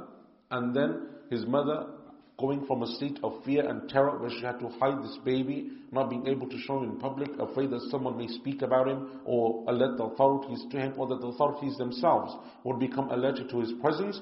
Now she is able to feed him in all security, in all comfort, with no fear, because now Pharaoh himself has given the green light and sanctioned that he is to be left alone and safe and that he can have what he needs and so on. And so Allah subhanahu wa ta'ala changes that whole situation from a single incident as Allah subhanahu wa ta'ala often does. ولما بلغ أشده واستوى آتيناه حكما وعلما And when he reached his full strength at the age of 30 or 33 years old and maturity at the age of 40, we gave him judgment, meaning wisdom and knowledge, in the form of understanding of the deen before sending him as a prophet. وَكَذَلِكَ نَجْزِي الْمُحْسِنِينَ That is how we recompense good doers. In verse number 14, Allah Azza wa mentions something similar in the story of Yusuf alayhi salam. And Allah says, وَلَمَّا بَلَغَ أَشُدَّهُ آتَيْنَاهُ حُكْمًا وَعِلْمًا When Yusuf reached his full strength, we gave him judgment and knowledge. Here Allah says the same thing, but He adds the word wastawa, and he was mature. And this is a nice question uh, that I would normally ask you to research, but I have a different question in mind for today. So the the reason that some of the scholars say that there's that discrepancy or that difference between the two verses is because Yusuf alayhi salam, Allah subhanahu wa ta'ala has already given him prophethood at that age. And Allah has already inspired and revealed to him. So Allah doesn't need to mention his maturity because he's already a prophet of Allah and the prophets of Allah are mature. It is understood and implicit in the meaning of prophethood. Whereas the Prophet Musa salam is not yet a prophet and he will receive prophethood much later from this story. So Allah mentions this to show that Allah subhanahu wa ta'ala had already given him maturity as well before he received prophethood from Allah and Allah knows best. ودخل المدينة على حين غفلة من أهلها He, meaning Musa, entered the city of Pharaoh, which was Memphis, after he had been absent from it for a time, at a time when its inhabitants were unaware, meaning at midday. فوجد فيها رجلين يقتتلان هذا من شيعته وهذا من عدوه and found two men, an Israelite and a Copt, fighting there, one from his party and the other from his enemy. The Copt was trying to force the Israelite to carry firewood to Pharaoh's kitchen. فاستغاثه الذي من شيعته على الذي من عدوه The one from his party, meaning the Israelite, asked for his support against the other from his enemy. Musa said, let him go. It is said that he said to Musa, you want me to attack you? فَوَكَزَهُ مُوسَى فَقَضَى عَلَيْهِ So Musa hit him with his open palm, dealing him a fatal blow. He was very strong and so killed him when it had not been his intention to kill him. He buried him in the sand. قال هذا من عمل الشيطان He said, this death is part of shaitan's handiwork, who provoked my anger. إنه عدو مضل مبين He truly is an outright and misleading enemy to the sons of Adam, and clearly misleads people. In verse 15 onwards, Allah Azza wa Jalla mentions the second stage of his life, and that is the reason for which he will be led to flee from Egypt.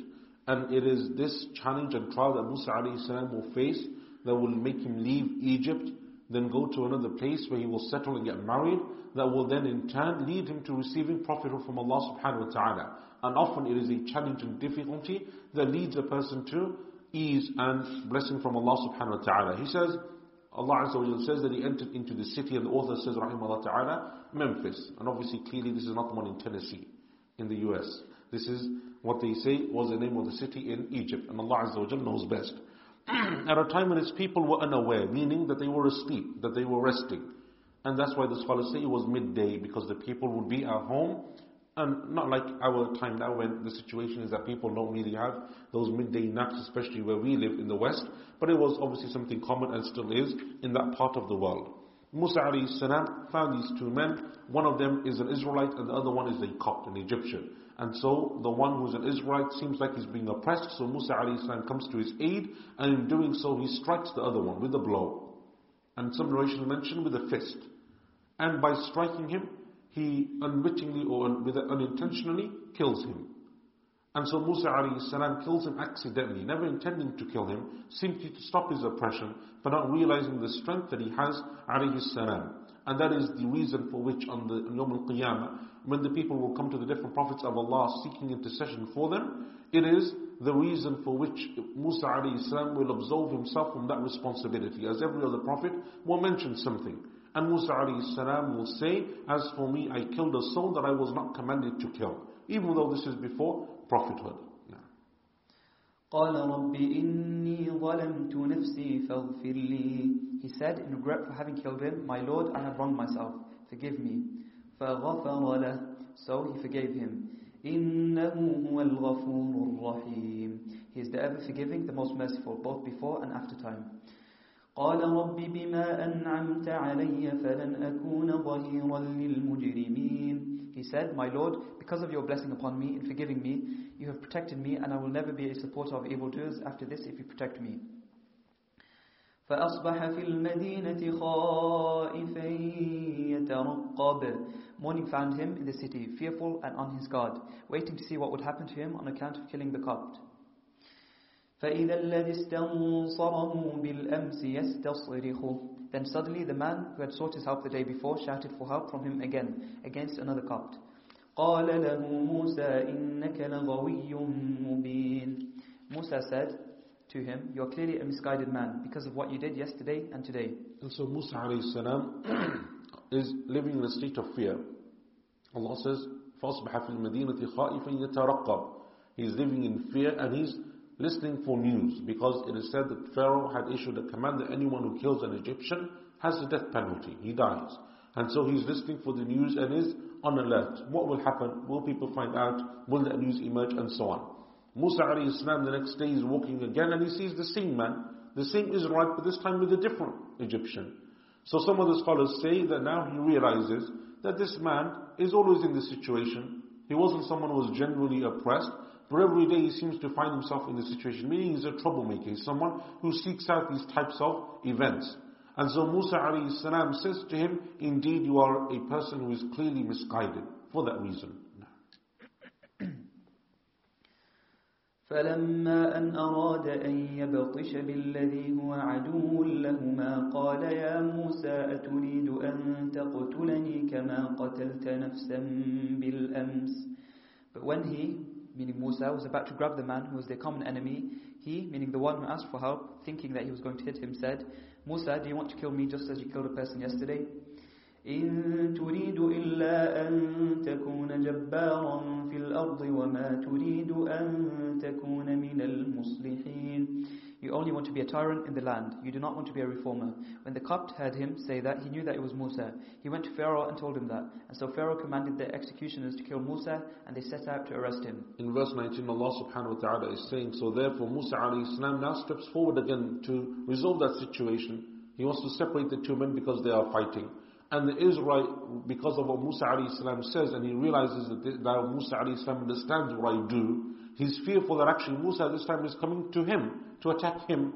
And he saw yesterday the power of Musa and his strength, salam, and what he did to that man with a single blow. So as he's approaching him, he says, Don't do what you did yesterday. Don't kill me like you killed that man yesterday. And when he says that, the other man realizes then, the Egyptian, that it was Musa who committed the act of killing that man. And so he flees, he runs away to go and tell Pharaoh. And so his issue becomes exposed because of that man. And Allah knows best. وجاء رجل من أقصى المدينة يسعى A man, meaning a believer of the family of Pharaoh, came running from the furthest part of the city by a shorter route than that Pharaoh's men were taking. قال يا موسى إن الملأ يأتمرون بك ليقتلوك فاخرج Saying, Musa, the council of the people of Pharaoh are conspiring to kill you, so leave the city. إني لك من الناصحين I am someone who brings you good advice by telling you to leave. In verse 20, Allah Azza wa Jalla says, وَجَاءَ رَجُلٌ A man came, and the author rahimahullah ta'ala says he's the believer of the family of Pharaoh. And the believer of the family of Pharaoh that was mentioned yesterday and again here today is referring to the one that Allah will mention in Surah Ghafir. وَقَالَ رَجُلٌ مُؤْمِنٌ مِّنْ آلِ فِرْعَوْنَ That is what is being referred to.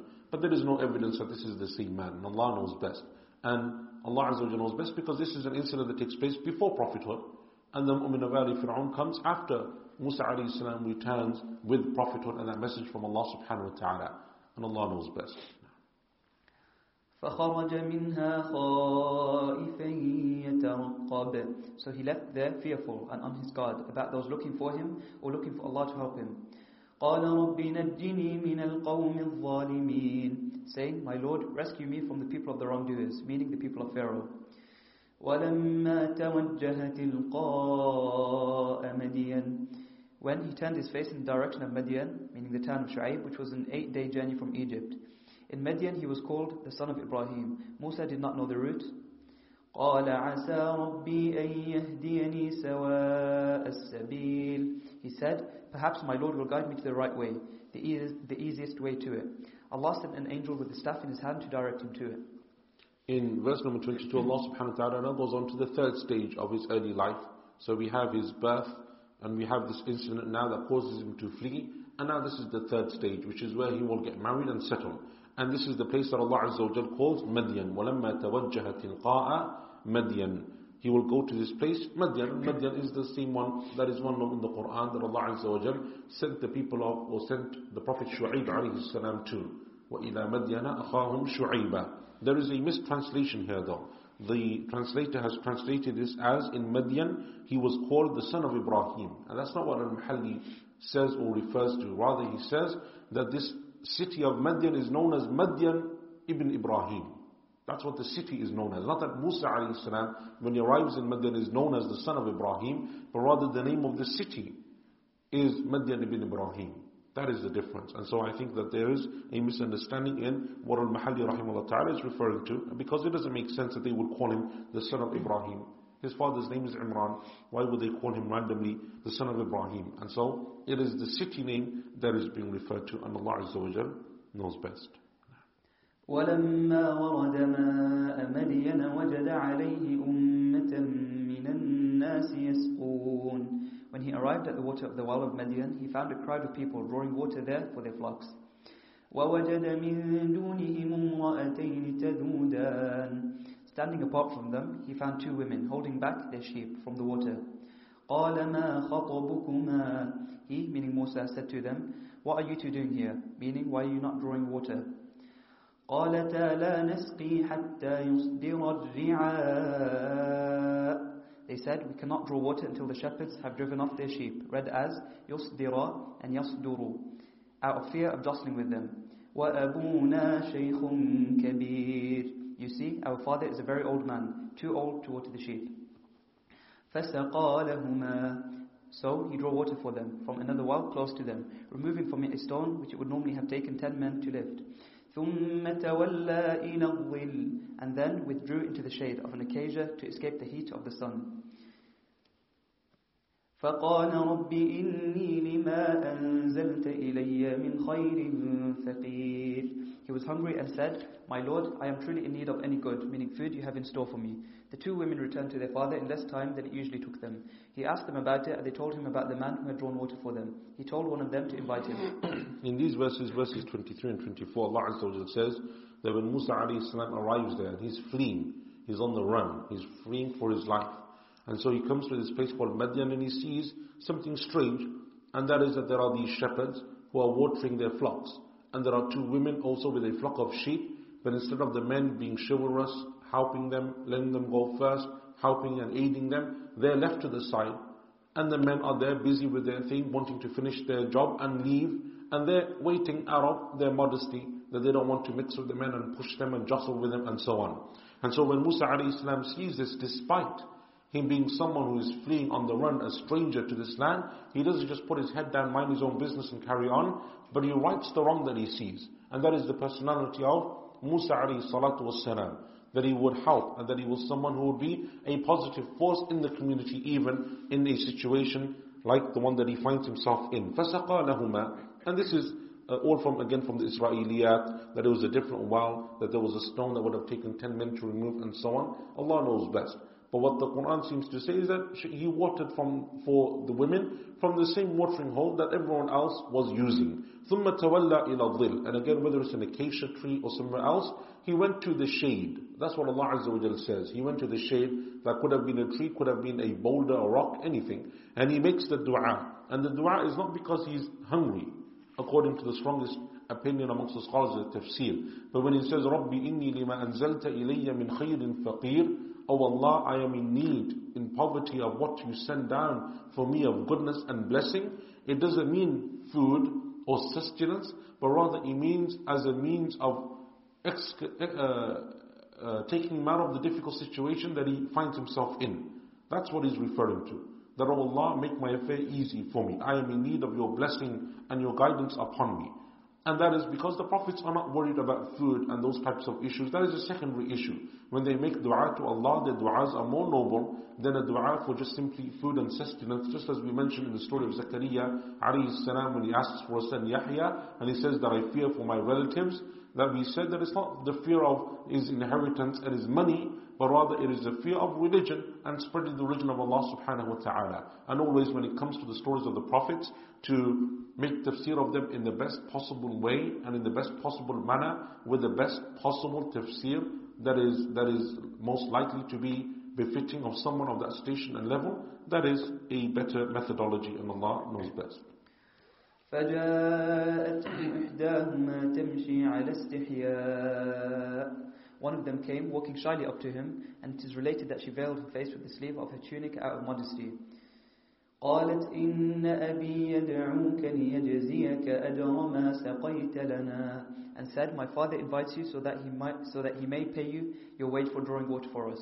he responded to the invitation, even though he did not want to take a wage, since it appeared that she intended to offer recompense if he was the type of person who would want one.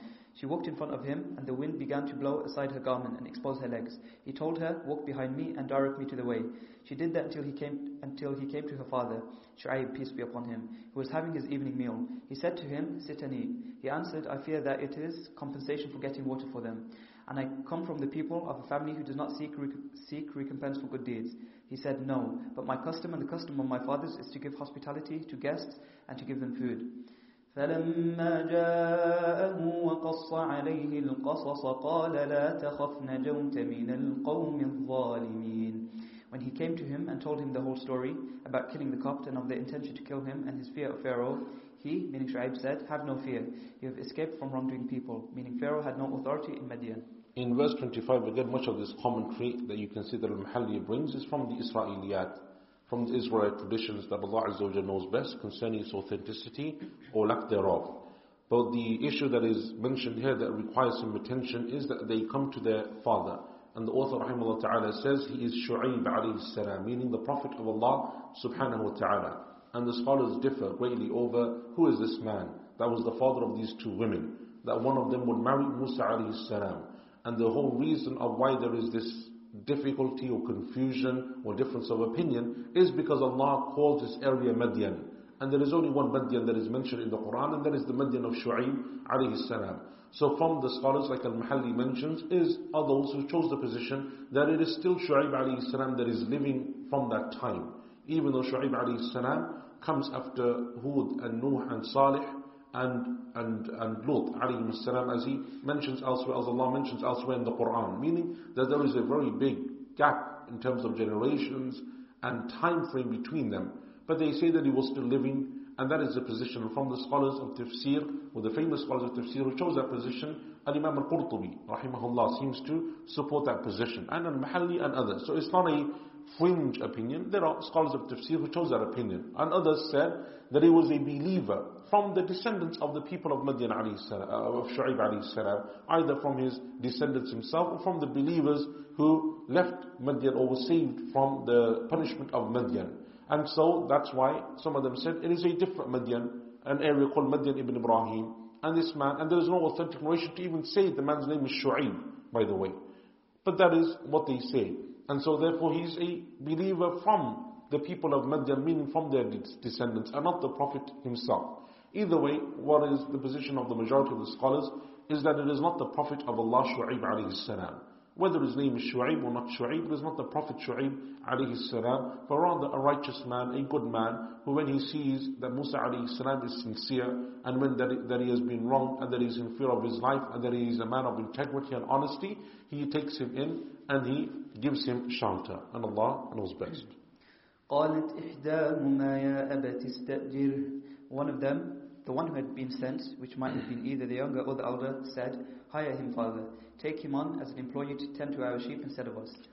إن خير من استأجرت القوي الأمين The best person to hire is someone strong and trustworthy. He should be hired on account of his strength and trust trustworthiness.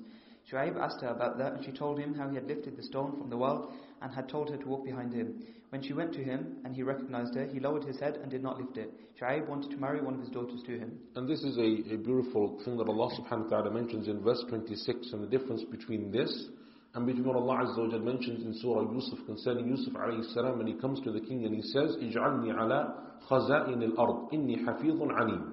Make me the treasurer of your land, for indeed I am someone who will preserve and someone who is knowledgeable.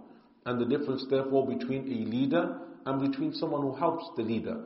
Yusuf salam is being put in the position of leadership. He is a leader. And the qualities of a leader is that it's someone who has to be hafil, someone who has integrity, someone who is principled, and someone who is knowledgeable. Because it is through that knowledge that they're able to determine what is beneficial and what is harmful. And then someone who is used as help, or someone who is their assistant, or someone who is their minister, or someone who helps them to fulfill that goal, it is the attributes that we have here in Surah Al-Qasas. And that is that they are qawiyun ameen, strong. And not just strong in physical strength, but strong in being able to stand up with those principles and those rules and that knowledge that they have been told by their leaders. And ameen, trustworthy in their position that they have been given. And Allah knows best. قال إني أريد أن أنكحك إحدى بنتي هاتين على أن تأجرني ثمانية حجج He said, I would like to marry to, I would like to marry you to one of these two daughters of mine, either the elder or the younger, on condition that you work for me, tending my sheep for eight full years. فإن أتممت عشرا فمن عندك If you complete ten, that is up to you. وما أريد أن أشق عليك I do not want to be hard on you by stipulating that you must stay for ten. ستجدني إن شاء الله من الصالحين You will find me, Allah willing, to be one of the righteous who fulfills his contracts. قال ذلك بيني وبينك He, meaning Musa, said, That which you said is agreed between me and you. أيما الأجلين قضيت فلا عدوان علي Whichever of the two terms I fulfill, eight or ten years, there should be no bad feeling towards me, no hostility by way of seeking more than that. Allah is guardian over what we say. He completed that contract and Shu'aib instructed his daughter to give Musa his staff, with which to drive away wild animals from his flock. He had the staff of the prophets with him. The staff of Adam had come into his hand from the myrtle tree of paradise, and Musa took it with Shu'aib's knowledge. And this in verse 28, as you can clearly see, when you have narrations like this, they are from the Israeliyat and not authentic from the Prophet ﷺ. And the fact that he has a staff that comes from Adam and is passed down generation to generation, prophet to prophet, is something which seems to be far-fetched and Allah Azza wa Jal knows best. But Allah subhanahu wa ta'ala says in, uh, in verse 28, أَيَّمَ الْأَجَلِينِ قَضَيْتُ فَلَا عُدْوَانَ عَلَيْهِ Whichever of the two terms I fulfill, then there will be no harm upon me. Meaning that I am free to choose either of those two options he gave me, the 8 or 10. And the scholars say that he chose the 10 because the prophets always go for what is more complete. And when they give their word and they give the option, they will choose the one that is more complete. And that is because of the character of the Prophets والسلام, in terms of their integrity, their honesty, and their fulfilling their oaths and their promises. فلما قضى موسى الأجل وسار بأهله آنس من جانب الطور نارا When Musa had fulfilled the appointed term, possibly seven or eight years, although ten is more probable, and had set off with his family, meaning his wife accompanied him with the permission of her father in the direction of Egypt, he noticed a fire from one side of the mount. Tur, meaning Sinai was the name. Tur Sinai was the name of the mountain. قال لأهلهم كثوا إني آنست نارا He told his family, stay here, I can see a fire. لعلي آتيكم منها بخبر أو جذوة من النار لعلكم تصطلون Perhaps I will bring you back some news from it, of their route, since they had become lost, or a burning branch, read as jadwa and jidwa, from the fire to use to light a fire, so that you'll be able to warm yourselves. In verse 29, now this is where Allah subhanahu wa ta'ala will mention that He gave prophethood to Musa alayhi salam after the 10 year period of staying in Madian. He decides to leave and go back to Egypt with his family. And as they are leaving, it is night and they get lost, and so he sees a fire on top of a mountain thinking that perhaps it is a campfire, so I will bring you news from them, meaning directions, or at the very least, I will take a branch of that fire as a torch to light our way. And Allah Azza wa says here, He says to His family in verse 29, Um kuthu, you stay here. And it is the plural, which seems to show one of three approaches amongst the scholars of tafsir, because it is a plural. And if he is just with his wife, why is he using the plural? The first of them is that it is a plural of respect. As is in many cultures, in Arabic, in Urdu, in other languages, that when you refer to someone, you speak to them out of respect. And this is from the character of Musa salam and his good etiquette that even though he's referring to his wife, he speaks to her in a manner of respect. So he speaks to her in the plural form and not in the singular form. That is one position of the scholars. The other one is that he had children.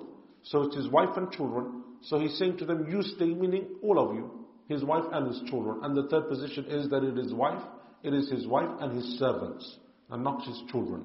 His wife and his servants that he's referring to in the plural, and Allah Azza wa Jal knows best. فلما أتاها نودي من شاطئ الوادي الأيمن في البقعة المباركة من الشجرة أي يا موسى إني أنا الله رب العالمين But when he reached it, a voice called out to him, meaning Musa, from the right hand side of the valley, in the part which was full of blessing for Musa, since he heard the words of Allah there, from out of the bush, which was either jujube, bramble, or buckstone. Musa, I am Allah, the Lord of all the worlds.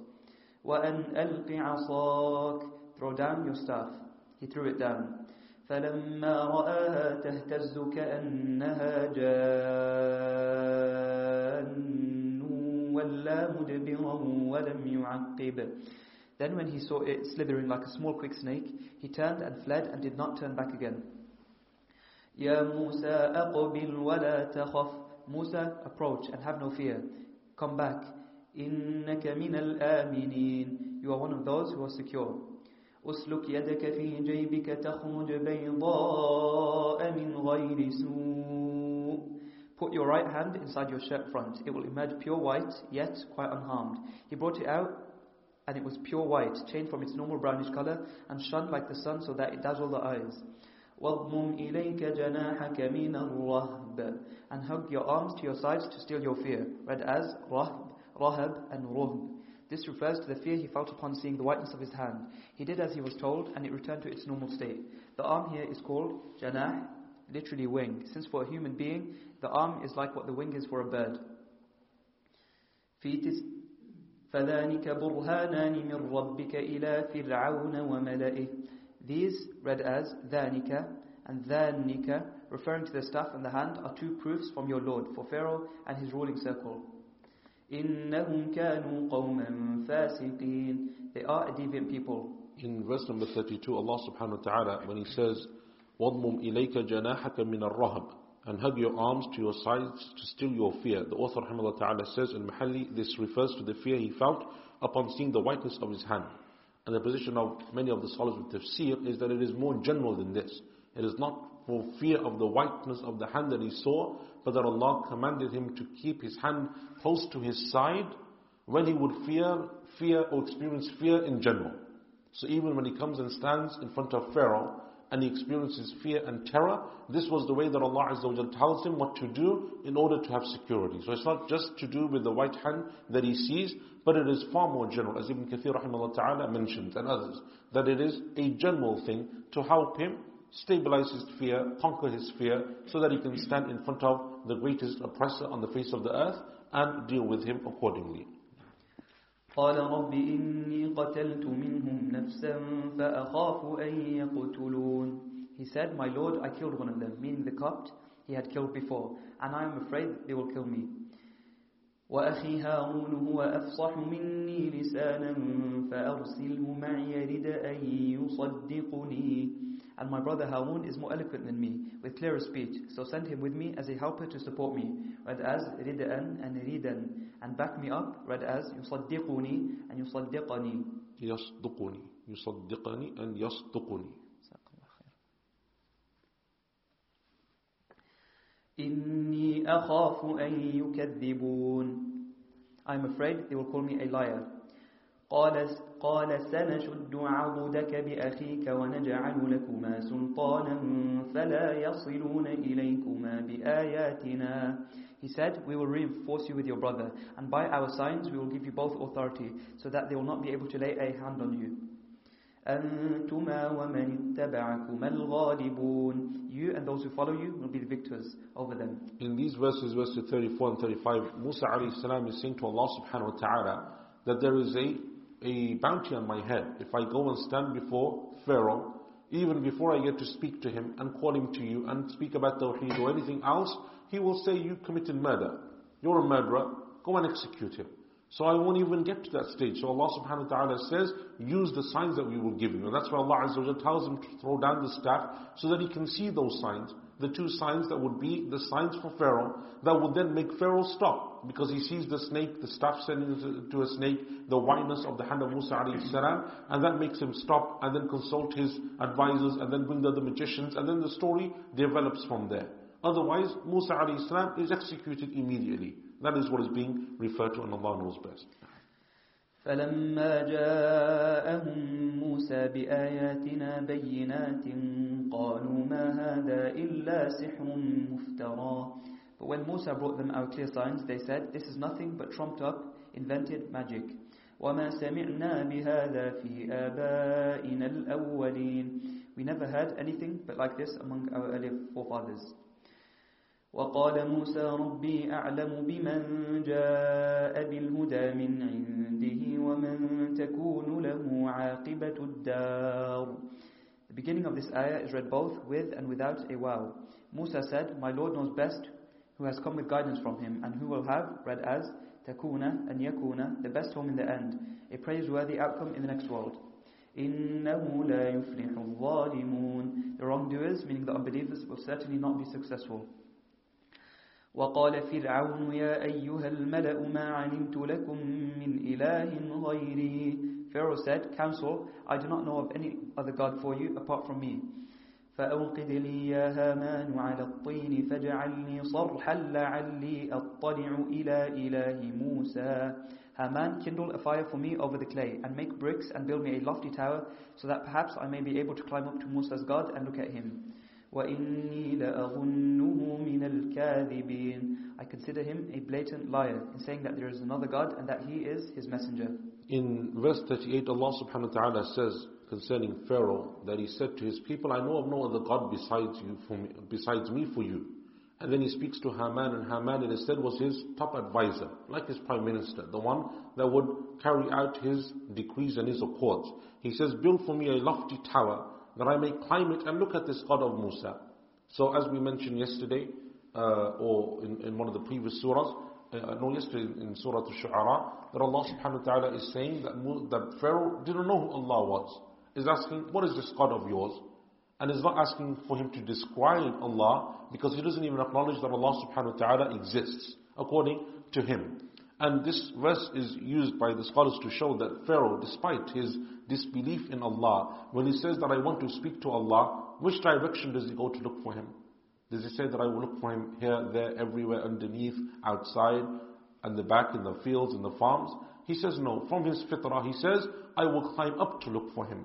And that is because Allah subhanahu wa ta'ala has placed within the heart of everyone that, that need and that knowing knowledge deep down that when they call upon their Allah, they raise their hands up and they look up towards the sky to show that Allah Azza wa is above the thrones. And this is from the most beautiful examples of that and evidences in the Quran. That even though Pharaoh is someone who rejects Allah, when he comes looking for him, he doesn't have to ask Pharaoh, and where can I, where may I, he doesn't have to ask Musa, where may I find this God of yours? Which, where do you recommend? Where should I look? Tell me.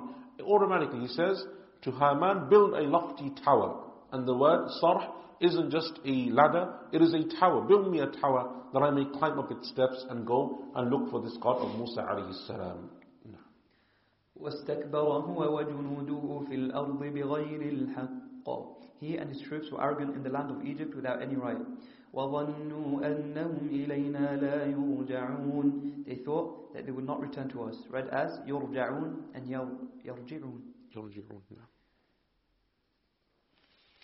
فأخذناه وجنوده فنبذناهم في اليم So we seized him and his troops and flung them into the salt sea where they were drowned. فانظر كيف كان عاقبة الظالمين See the final fate, meaning the destruction of the wrongdoers.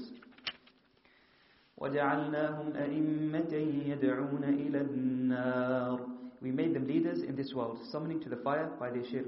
ويوم القيامة لا ينصرون And on the day of rising they will not be helped against the punishment from Allah. وأتبعناهم في هذه الدنيا لعنة We pursued them with a curse and disgrace in this world.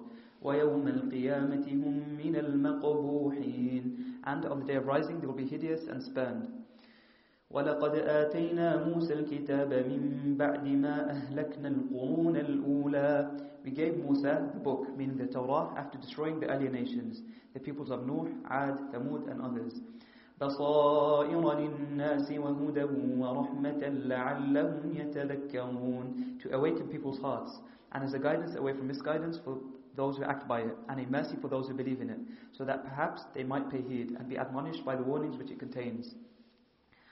وما كنت بجانب الغربي إذ قضينا إلى موسى الأمر You, Muhammad sallallahu alayhi wasallam, were not on the western side of the mountain or the valley when we gave Musa the command, meaning the message to Pharaoh and his people. وَمَا كُنْتَ مِنَ الشَّاهِدِينَ You were not a witness so that you could know it. In verse 44, Allah subhanahu wa ta'ala, this is a common theme that you find in a number of stories of the Quran. That Allah Azza wa Jalla, after mentioning these stories and relaying them, says to the Prophet sallallahu alaihi wasallam and the believers, and you weren't there at the time. You didn't witness this, and were it not for our telling the story to you, you would never have known it. And Allah subhanahu wa ta'ala says concerning, for example, the story of Maryam, وَمَا كُنْتَ لَدَيْهِمْ إِذْ يُلْقُونَ أَقْلَامَهُمْ أَيُّهُمْ يَكْفُلُ مَرْيَمْ وَمَا كُنْتَ لَدَيْهِمْ إِذْ يَخْتَصِمُونَ And Allah subhanahu wa ta'ala says concerning the story of Musa, of Yusuf alayhi salam, وَمَا كُنْتَ لَدَيْهِمْ إِذْ أَجْمَعُوا أَمْرَهُمْ وَهُمْ يَمْكُرُونَ You weren't there when they were disputing over who should be the guardian of Maryam. And you weren't there when they were plotting against Yusuf alayhi salam. And so that is a common thing. And Allah Azza wa Jalla will mention a number of points here in that same in that same vein or in that same context that, O Prophet ﷺ, O Muslims, you weren't there. And this is from the beauty of the stories of the Quran, that they are true, number one, and number two, that they contain so many lessons and points of benefit. ولكننا أنشأنا قرونا فتطاول عليهم العمر Yet we produced further generations after Musa, and ages passed. So they forgot their contract with Allah. Many knowledges disappeared and revelation ceased. Therefore we brought you as a messenger and revealed to you the news of Musa and others. وما كنت ثاويا في أهل مدين تتلو عليهم آياتنا ولكننا كنا مرسلين Nor did you, love, did you live among the people of Madian and recite our signs to them, enabling you to learn their story and report it. Yet we have sent you the news of them. We sent the message to you with news of those who, were, who went before. وما كنت بجانب الطور إذ نادينا Nor were you on the side of the mount when we called Musa to take hold of the book with vigor.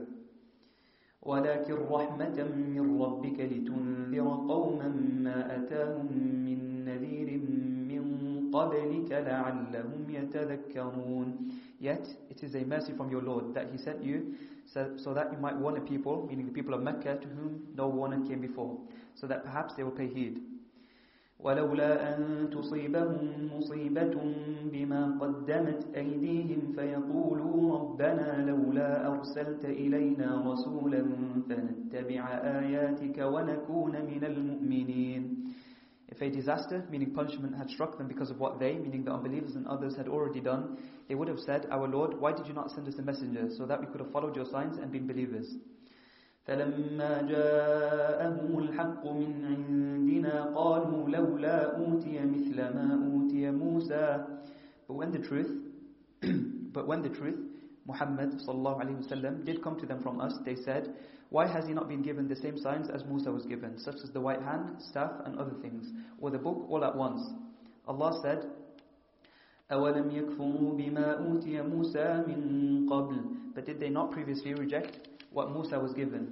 قَالُوا سِحْرَانِ تَظَاهَرَا They say about them two magics, meaning the Quran and the Torah, also read as Sahiran, meaning two magicians, referring to Muhammad sallallahu alaihi wasallam and Musa, who back each other up. وَقَالُوا إِنَّا بِكُلٍّ كَافِرُونَ And they say we reject both, books and prophets of them. In verse 48, Allah subhanahu wa ta'ala is saying that they demanded a sign, like the signs that Musa salam was given. And Allah says, but the people of Musa never believed because of their signs. And as we mentioned before, it is not just the simple appearance of miracles that gives people iman. It is not just them seeing miracles because they will often explain them away or justify them as some type of magic or sorcery or some type of craziness or poetry or whatever it may be. And so Allah says, Musa alayhi and his people had those signs, but that didn't mean that they believed either. قل فأتوا بكتاب من عند الله هو أهدى منهما أتبعه إن كنتم صادقين Say to them, bring a book then from Allah which guides better than both of them, meaning the Quran and the Torah, and follow it if you're telling the truth. فإن لم يستجيبوا لك فاعلم أنما يتبعون أهواءهم If they do not respond to you, meaning to your invitation to bring a book, then know that they are merely following their whims and desires, meaning unbelief. ومن أضل ممن اتبع هواه بغير هدى من الله And who could be further astray than someone who follows his whims and desires without any guidance from Allah? إن الله لا يهدي القوم الظالمين Allah does not guide the people of the wrongdoers, meaning unbelievers. ولقد وصلنا لهم القول لعلهم يتذكرون We have conveyed the word to them and made the Quran clear to them so that perhaps they may pay heed, be warned and then believe. الذين آتيناهم الكتاب من قبله هم به يؤمنون Those we gave the book before this, meaning before the Quran was revealed, believe in it. This was revealed about a group of the Jews who became Muslims, such as Abdullah ibn Salam and others, and Christians who came from Abyssinia and from Syria. وإذا يتلى عليهم قالوا آمنا به إنه الحق من ربنا When it, meaning the Quran, is recited to them, they say, We believe in it. It is the truth from our Lord. إِنَّا كُنَّا مِن قَبْلِهِ مُسْلِمِينَ We were already Muslims, meaning believers in the divine unity before it came. أُولَئِكَ يُؤْتَوْنَ أَجْرَهُم مَرَّتَيْنِ بِمَا صَبَرُوا They will be given their reward twice over for believing in both books because they have been steadfast in acting by both of them. ويدرؤون بالحسنة السيئة ومما رزقناهم ينفقون And because they ward off the bad with the good and give sadaqah from what we have provided for them. وإذا سمعوا اللغو أعرضوا عنه وقالوا لنا أعمالنا ولكم أعمالكم when they hear worthless talk, meaning abuse and criticism from the unbelievers, they turn away from it and say, We have our actions and you have your actions. Salamun alaykum, peace be upon you. A blessed peace in which you are safe from abuse and other things.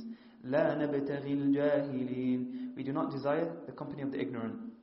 Verse 56. The following was revealed about the eagerness of the Prophet ﷺ for his uncle Abu Talib to have faith. إِنَّكَ لَا تَهْدِي مَنْ أَحْبَبْتَ You cannot guide those who you would like. وَلَكِنَّ اللَّهَ يَهْدِي مَن يَشَاءُ But Allah guides those who He wills. وَهُوَ أَعْلَمُ بِالْمُهْتَدِينَ He has best knowledge of the guided. And this is a hadith that we mentioned before. It's the hadith in Sahih Bukhari, verse 56, of the death of the uncle of the Prophet sallallahu alaihi wasallam, Abu Talib, and how the Prophet sallallahu alaihi wasallam come and stood by his, came and stood by his deathbed and told him to say La ilaha illallah, a statement that he would be able to use before Allah subhanahu wa ta'ala to argue on his behalf. Because Abu Talib, no doubt, helped by the permission of Allah, the Muslims and the Prophet and defended him. But he didn't have Iman. And on the other side was Abu Lahab and all of those other leaders of Quraysh who said to Abu Talib, how can you forsake the religion of your forefathers and your ancestors, your father, your grandfather and so on. And so Abu Talib didn't accept Islam. And that is something which upset the Prophet ﷺ. So Allah Azza wa said to him, إِنَّكَ لَا تَهْدِي مَنْ أَحْبَبْتِ It is not up to you. You do not guide whomsoever you love. وَلَكِنَّ اللَّهَ يَهْدِي مَن يَشَاءُ It is Allah who guides whomsoever He pleases. And that is why there will be enemies of the Prophet ﷺ, as we know, like Ikrimah, the son of Abu Jahl, and others who will accept Islam, and Wahshi, the assassin of Hamza radiallahu anhu. And then there are other people who are extremely close and beloved to the Prophet ﷺ that don't receive guidance. And so guidance is in the hands of Allah Azza wa Jal. But this verse, verse 56 of Surah Al-Qasas, uh, brings me to, to, to today's question. And that is that Allah subhanahu wa ta'ala in this verse is saying, you do not guide those whom you like or those whom you love. It is Allah who guides. But at the end or towards the end of Surah Al-Shura, Surah Al-Shura, in the 25th juz of the Quran, the penultimate verse, Allah says, وَإِنَّكَ لَتَهْدِي إِلَى صِرَاطٍ مُسْتَقِيمٍ And you guide to the straight path. So here Allah is saying that you don't guide, it is Allah who guides. But there in Surah Shura, Allah is saying to the Prophet ﷺ, you guide to the straight path. So how do we understand and reconcile between these two verses?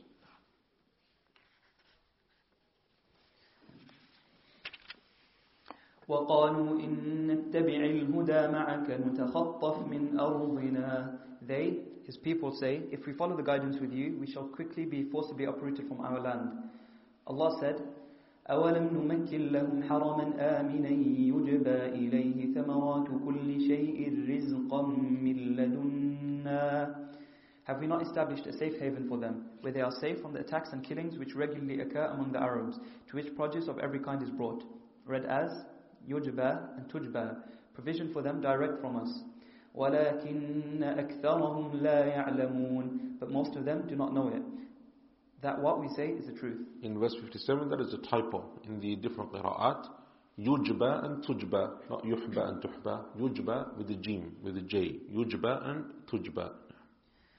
وكم أهلكنا من قرية بطرت معيشتها How many cities, referring to their inhabitants, we have destroyed which lived in insolent ingratitude, meaning reflected in their lifestyle.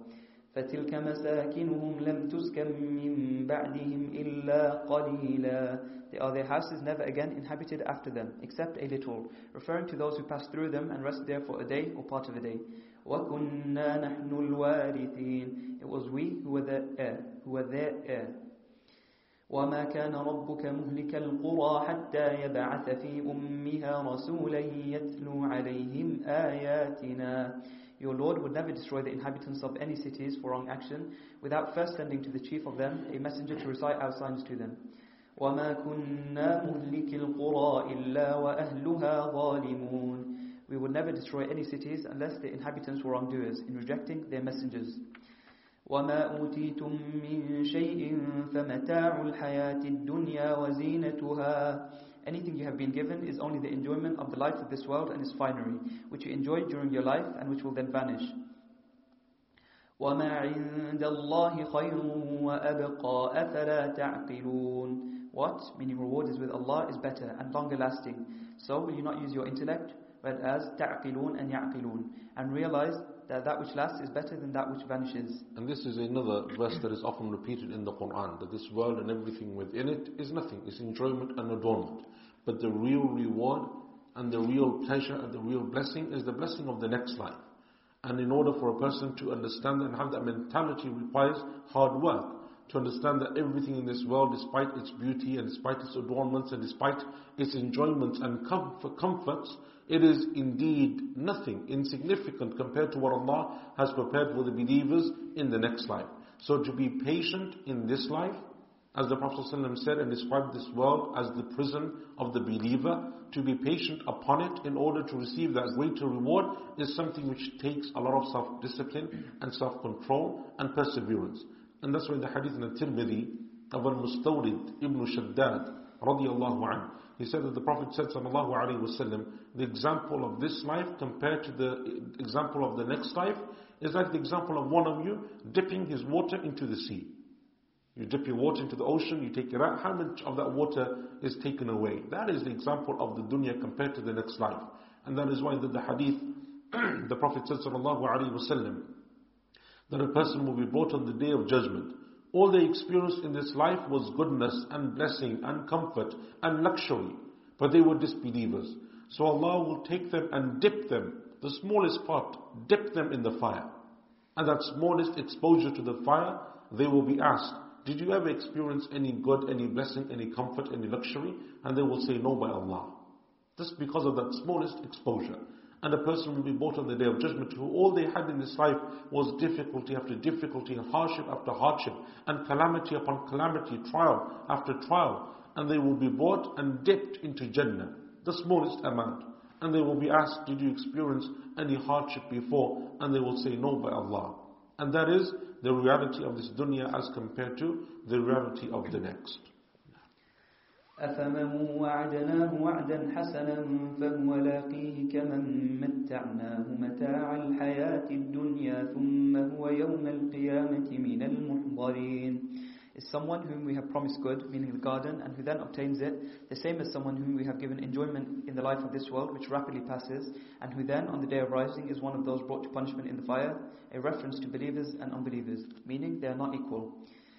ويوم يناديهم فيقول أين شركائي الذين كنتم تزعمون On the day when he summons them, he will say, Where are they? Those you claimed were my associates.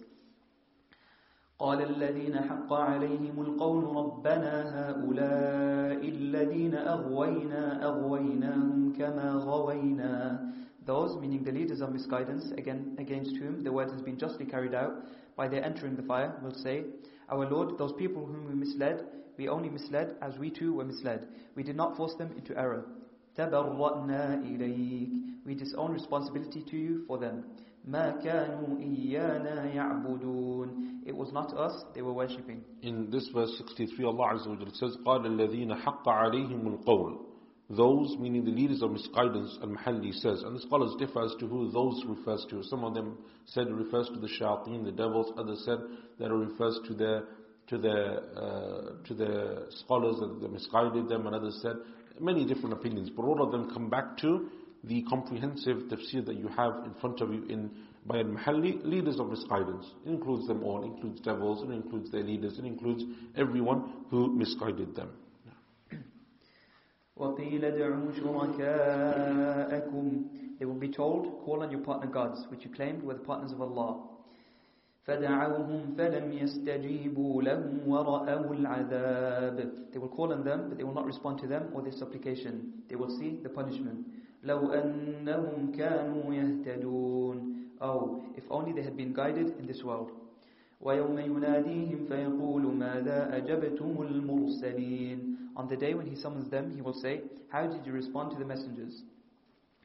فعميت عليهم الأنباء يومئذ فهم لا يتساءلون That day the facts meaning the answer to that question will be unclear to them, and they will find no way to save themselves, and they will not be able to question one another, and will remain silent. And this is one of those verses that I asked the question about a couple of days ago, that Allah subhanahu wa ta'ala in some parts of the Quran says that they can question one another, meaning on the day of judgment, and other parts that they cannot. And we said then that the way that we understand those verses is that either they will be able to question at certain points and not at others, So Allah subhanahu wa ta'ala doesn't take away the ability to question to totally, but at certain points they will not be given that opportunity to question and ask one another. Or that the questions that they do ask when they ask them are not questions that will bring them any benefit. Because a person asks a question to receive knowledge, to increase in guidance, to receive something that will benefit them. And so these people will not be able to do that in a way that is meaningful or beneficial to them. And Allah knows best. فأما من تاب وآمن وعمل صالحا فعسى أن يكون من المفلحين But as for those who repent of shirk and believe in the unity of Allah and act rightly, by performing the, act, the actions obligatory for them, they will perhaps be successful and be saved by Allah's promise of mercy. And this asa in verse 67 is not a perhaps of maybe, it is an asa of they will. It is an asa of they will. As Allah Azza wa Jal often says in the Quran, لَعَلَّهُمْ يَتَذَكَّرُونَ Perhaps or maybe they will be uh, guided or they will reflect or they will. For those people who do it, they get it. And this is from the well-known methods of speech in the Arabic language. وَرَبُّكَ يَخْلُقُ مَا يَشَاءُ وَيَخْتَارُ Your Lord creates and chooses whatever He wills. مَا كَانَ لَهُمُ الْخِيَرَةِ The choice is not theirs, meaning the idolaters in anything. سبحان الله وتعالى عما يشركون Glory be to Allah, He is exalted above anything they associate with Him. In, in verse 67 also, فَعَسَىٰ أَن يَكُونَ مِنَ الْمُفْلِحِينَ They will perhaps be successful. Another uh, tafsir that I, that I heard from this is that asa is dependent upon who is the one that is speaking. Perhaps that is from the position of the believers. Perhaps they will be successful because even though we worship Allah and we turn to Him and we have tawbah, we can never have a guarantee that Allah Azza wa will give us success. It is our hope, perhaps we will be successful. It is our dua, it is the trust we place in Allah and the hope we have in Him. But we cannot guarantee for ourselves, nor can anyone guarantee the outcome for us. But from the side of Allah Azza wa it is guaranteed if you fulfill those conditions. If you obey Allah and you worship Allah and you do righteous deeds and Allah Azza wa accepts them, then it is guaranteed. In verse 68, وَرَبُّكَ يَخْلُقُ مَا يَشَاءُ وَيَخْتَارُ Your Lord creates and chooses whatever He wills. He creates, that's well known, understood. Chooses whatever He wills, meaning that He chooses for whomsoever He wills Iman, and chooses for whomsoever He wills guidance, and chooses for whomsoever He wills prophethood and messengership. He gives it to whomsoever He wills, subhanahu wa ta'ala. وَرَبُّكَ يَعْلَمُ مَا تُكِنُّ صُدُورُهُمْ وَمَا يُعْلِنُونَ your Lord knows what their hearts conceal in terms of unbelief and other things, and what they divulge and say about that. وَهُوَ اللَّهُ لَا إِلَهَ إِلَّا هُ He is Allah, there is no God but Him. لَهُ الْحَمْدُ فِي الْأُولَى وَالْآخِرَةِ Praise be to Him in this world and the next, meaning paradise. وَلَهُ الْحُكْمُ وَإِلَيْهِ تُرْجَعُونَ Judgment, which is carried out in respect of all things, belongs to Him. You will be returned to Him at the resurrection. قل أرأيتم إن جعل الله عليكم الليل سرمدا إلى يوم القيامة من إله غير الله يأتيكم بضياء Say to the people of Mecca, tell me, what do you think? If Allah made it permanently night for you till the day of rising, what God is there other than Allah, as you claim, to bring you light, referring to daytime when people seek their livelihood? أَفَلَا تَسْمَعُونَ Do you not then hear? In other words, understand and thereby turn away from shirk. قل أرأيتم إن جعل الله عليكم النهار سرمدا إلى يوم القيامة من إله غير الله يأتيكم بليل تسكنون فيه Say to them, what do you think? If Allah made it permanently day for you till the day of rising, what God is there other than Allah, as you claim, to bring you night, to rest in from your labors? أَفَلَا تُبَصِرُونَ Do you not then see the error you are in regarding shirk and turn away from it? In these verses, verses 71 and 72, this is from the greatest signs of Allah subhanahu wa ta'ala. That He brings day and night. And if it was perpetual night, then how would we function? If it was perpetual daylight, how difficult it would be to function. At the end of these verses, Allah subhanahu wa ta'ala says in the first one, أَفَلَا تَسْمَعُونَ And in the second one, أَفَلَا تُبْصِرُونَ and some of the scholars mention, and Allah knows best, that the reason why it is to hear in the first one is because Allah speaks about night. And so hearing is a sense that is more likely to be used at night, especially obviously in a time before electricity and lighting and so on at night. There's nothing else except if it is maybe the sunlight or the, the moonlight rather. There is nothing else. So the sense of hearing is more likely to be used. Whereas in the second one, because there is daylight and because there is sun, then the sense of eyesight is more likely to be used, and Allah knows best. ومن رحمته جعل لكم الليل والنهار لتسكنوا فيه ولتبتغوا من فضله ولعلكم تشكرون But part of His mercy is that He has made both night and day for you so that you can have your rest in the night and seek His bounty in the day and so that perhaps you will be thankful for His blessings upon you. ويوم يناديهم فيقول أين شركائي الذين كنتم تزعمون On the day when He summons them, He will say, Where are they, those you claim to be my associates? ونزعنا من كل أمة شهيدا فقلنا هاتوا برهانكم We will drag out a witness from each nation and that will be their prophet who will testify against them regarding what they said and we will say to them produce your evidence for the shirk which you espouse فعلموا أن الحق لله وضل عنهم ما كانوا يفترون They will know then that the truth regarding divinity is with Allah and that there is no partner with Him and that what they invented in this world about Allah having a partner has forsaken them. إن قارون كان من قوم موسى فبغى عليهم Qarun was one of the people of Musa. He was a cousin of Musa and believed in him. But he lorded it over him because of his pride, height and great wealth. وآتيناه من الكنوز ما إن مفاتحه لتنوء بالعصبة أولي القوة وآتيناه من الكنوز ما إن مفاتحه لتنوء بالعصبة أولي القوة We gave him treasures, the keys to which alone were a heavy weight for a party of strong men. It is said that the number of men who carried the keys was 70, 40, 10 or some other number. إذ قال له قومه لا تفرح So remember when his people, the believers of the tribe of Israel said to him, Do not gloat about your wealth. إن الله لا يحب الفرحين Allah does not love people who gloat. In verse 76, Allah subhanahu wa ta'ala mentions another figure or character in the story of Musa alayhi salam that hasn't been really referred to before or mentioned in detail, and that is Qarun. And Allah says, إِنَّ قَارُونَ كَانَ مِنْ قَوْمِ مُوسَى Qarun was one of the people of Musa, meaning that he was from the tribe of Musa, meaning that he's from the Israelites.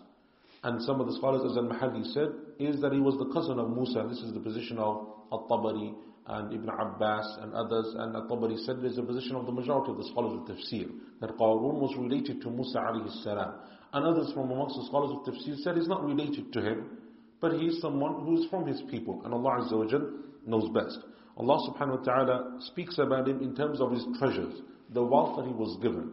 And some of the scholars said that he was, he was a businessman, and others said he was someone who the, uh, the Egyptians would use as their henchman, as to keep order and, and control amongst the people of of, uh, of, of Musa, the nation of, of, of Bani Israel, and so therefore he was given an immense amount of wealth, and Allah Azza wa is speaking about him. Allah says at the end, لا تفرح إن الله لا يحب الفرحين. Do not gloat, Allah does not love those who gloat. And the Arabic word that is being used is farh, which means to be happy. Allah says, literally, don't be happy. Allah doesn't love those who are happy. And that's because happiness comes in three different contexts in the Quran and the Sunnah. The first of them is what is recommended and what is allowed and encouraged. And that is the one that we mentioned uh, in Surah Yunus. قُلْ بِفَضْلِ اللَّهِ وَبِرَحْمَتِهِ فَبِذَلِكَ فَلْيَفْرَحُوا Say with the guidance of Allah, His mercy and His bounty, let them rejoice, be happy. And that is the Quran and Islam. The second one is a happiness that is mubah, is permissible. When you're happy with your family and your children and your friends and you're just happy because of normal everyday life. And the third one is the one that is mentioned in this verse and that is the haram one. And that is when happiness leads to boasting, which leads to arrogance and haughtiness and even shirk. And that is what they are referring to here. And that is the one that is haram, that you gloat, that you boast, and it's with arrogance and pride. وابتغ فيما آتاك الله الدار الآخرة ولا تنس نصيبك من الدنيا Seek the abode of the next world with what Allah has given you by spending the wealth which Allah has given you in obedience to Allah without forgetting your portion of this world meaning do not forget to work in this world for the next world وأحسن كما أحسن الله إليك and do good by giving sadaqah as Allah has been good to you ولا تبغ الفساد في الأرض and do not seek to cause corruption in the earth by doing acts of disobedience إن الله لا يحب المفسدين Allah does not love corruptors and will punish them. In verse number 77, Allah Azza wa Jalla says, وَلَا تَنْسَ نَصِيبَكَ مِنَ الدُّنْيَا don't forget your portion of this world. Some of the scholars of tafsir said that it refers to eating and drinking and a home and a house and all of those other things. But the best tafsir is the one that is given by Al-Mahalli rahimahullah ta'ala and chosen by Al-Tabari.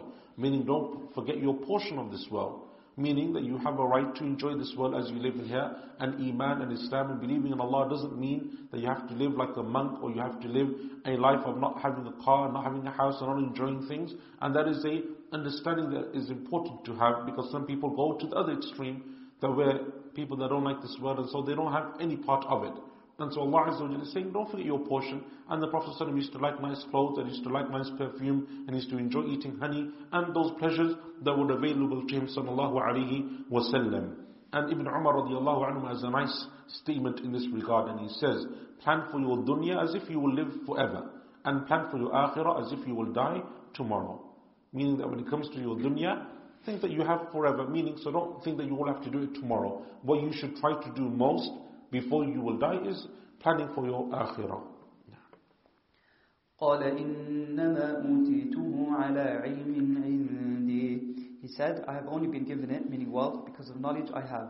He had the greatest knowledge of the Torah among the tribe of Israel after Musa and Harun.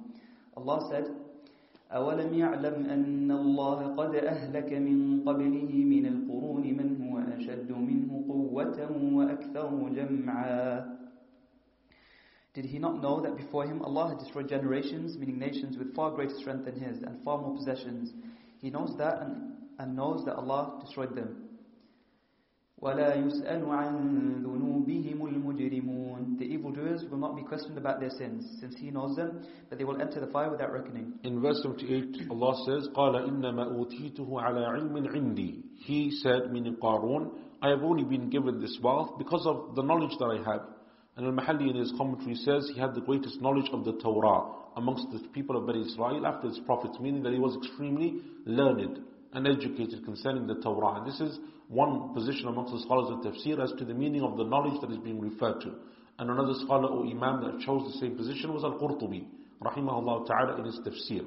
The second one, or the second position amongst the scholars, the one that was chosen by Ibn Kathir rahimahullah, is that he's saying that I have all of this because of my own knowledge, meaning it's not from Allah. Allah didn't bestow it upon me. It's my own doing, it's my own intellect, it's my own hard work, it's my own intelligence. That is the knowledge that he's referring to. And I deserve this because of my own hard work. Similar to what the man of the two gardens said in Surah Al-Kahf, all of this is because of me. It's mine, it's my own genius, it's my own intellect, that's what I have. And other scholars such as Imam al-Tabari and Sheikh Abdul Rahman ibn Sa'di rahimahullah said, Allah knows best the type of knowledge that is being referred to. Allah says knowledge in general, and so we leave it as a general statement, and Allah knows best. فخرج على قومه في زينته He, meaning Qarun, went out among his people in his finery with his many followers, who were mounted and adorned with clothing of gold and silk and dec- on decorated horses and mules. قال الذين يريدون الحياة الدنيا يا ليت لنا مثل ما أوتي قارون إنه لذو حظ عظيم Those who desired the life of this world said, Oh, if only we had the same as Qarun has been given in this world. What immense good fortune he possesses. وقال الذين أوتوا العلم ويلكم ثواب الله خير لمن آمن وعمل صالحا But those who had been given knowledge of what Allah has promised in the next world said to them, Woe to you, this is a rebuke. Allah's reward of paradise in the next world is better than what Qarun was given in this world, for those who believe and act rightly. ولا يلقاها إلا الصابرون But only the steadfast, in respect of holding to obedience and avoiding disobedience, will obtain it. فخسفنا به وبداره الأرض We caused the earth to swallow up both him, meaning Qarun, and his house. فما كان له من فئة ينصرونه من دون الله وما كان من المنتصرين There was no group to come to his aid and defend him from destruction besides Allah, and he was not someone who is helped. وأصبح الذين تمنوا مكانه بالأمس يقولون ويكأن الله يبسط الرزق لمن يشاء من عباده ويقدر Those who had longed to take his place the day before woke up saying, Allah expands the provision of any of his slaves he wills, or restricts it. لولا أمن الله علينا لخسف بنا If Allah had not shown great kindness to us, we would have been swallowed up as well. وَيْكَأَنَّهُ لَا يُفْلِحُ الْكَافِرُونَ Ah, truly the unbelievers who are ungrateful for Allah's blessing are not successful. تلك الدار الآخرة نجعلها للذين لا يريدون علوا في الأرض ولا فسادا That abode, meaning the garden of the next world, we grant it to those who do not seek to exalt themselves in the earth through insolence or to cause corruption in it by acts of disobedience. وَالْعَاقِبَةُ لِلْمُتَّقِينَ The successful outcome is for those who are God-fearing, who fear the punishment of Allah and do righteous actions. And this verse 83 is similar to the one that we mentioned in Surah Al-Isra, وَلَا تَمْشِي فِي الْأَرْضِ مَرَحًا And similar to the one that was mentioned yesterday in Surah Al-Furqan, يَمْشُونَ عَلَى الْأَرْضِ هَوْنًا The character of the believers that they walk on the earth in humbleness and humility, knowing that they don't, earn, uh, don't own the earth and everything within it, but that they are one of Allah's servants in creation, and they have a finite and defined and refined point of life. And that is that their purpose in, in this dunya is to worship Allah subhanahu wa ta'ala and by His mercy attain His reward. من جاء بالحسنة فله خير منها Anyone who does a good action will get something better, a reward for ten like it. ومن جاء بالسيئة فلا يجزى الذين عملوا السيئات إلا ما كانوا يعملون As for anyone who does a bad action, those who have done bad actions will only be repaid for what they did. إن الذي فرض عليك القرآن لرادك إلى معاد He who has imposed the Quran upon you and sent it down will most certainly bring you back home to Mecca again. The Prophet ﷺ yearned for that. قل ربي أعلم من جاء بالهدى ومن هو في ضلال مبين Say, my Lord knows best who has brought true guidance and who is plainly misguided. This was revealed to answer the unbelievers of Mecca who said, You are misguided. Allah knows who brings guidance, while they are in truth misguided. Verse 85 is the verse that it is, some of the scholars said is the exception to uh, the surah being Meccan. It is the Medinan verse. And that is because Allah Azza wa is referring to something that happens on the path to Medina or close to Medina or on the way to Medina. And that is that Allah subhanahu wa ta'ala has said to him then indeed Allah will return you to your homeland. And that is Mecca. And that is the position of the vast majority of the scholars of tafsir. That what is being referred to here is Mecca, back to your home again, meaning that a day will come when you will return to the city of Mecca. And so therefore on that basis, that is why they say that it is one of the exceptions to the surah or the entirety of the surah being Makki. وما كنت ترجو أن يلقى إليك الكتاب إلا رحمة من ربك You did not expect to be given the book, meaning the Quran. It is nothing but a mercy given to you from your Lord. فلا تكونن ظهيرا للكافرين So do not lend support to the unbelievers in their deen, to which they invite you. ولا يصدنك عن آيات الله بعد إذ أنزلت إليك Do not let them debar you from Allah's signs after they have been sent down to you. Meaning, do not revert to them in that respect. وَدْعُ إِلَىٰ رَبِّكَ Call people to the unity of your Lord and His worship. وَلَا تَكُونَنَّ مِنَ الْمُشْرِكِينَ And on no account be one of the idolaters by helping them. وَلَا تَدْعُ مَعَ اللَّهِ إِلَهًا آخَرُ Do not call on and worship any other God along with Allah. لا إله إلا هو There is no God but Him. كل شيء هالك إلا وجهه All things are passing except His face. له الحكم وإليه ترجعون Effective judgment belongs to Him. You will be returned to Him by being resurrected from your graves. Surah Al-Ankabut, the spider. This surah is Meccan except from ayat 1 to the end of ayat 11, which is, which is Medinan. It has 69 ayat and was sent down after Ar-Rum. This is the 29th surah of the Quran, named after the spider, Surah Al-Ankabut. And it is a Mecca surah according to many of the scholars, although some of the early scholars said that it is a Madani surah. And Allah Azza wa Jal knows best. بسم الله الرحمن الرحيم ألف لام Allah knows best what is meant by that. أحسب الناس أن يتركوا أن يقولوا آمنا وهم لا يفتنون Do people imagine that they will be left to say, we believe, and will not be tested to make the reality of their faith clear? This was revealed about a group of people who believed and then were persecuted by the idolaters.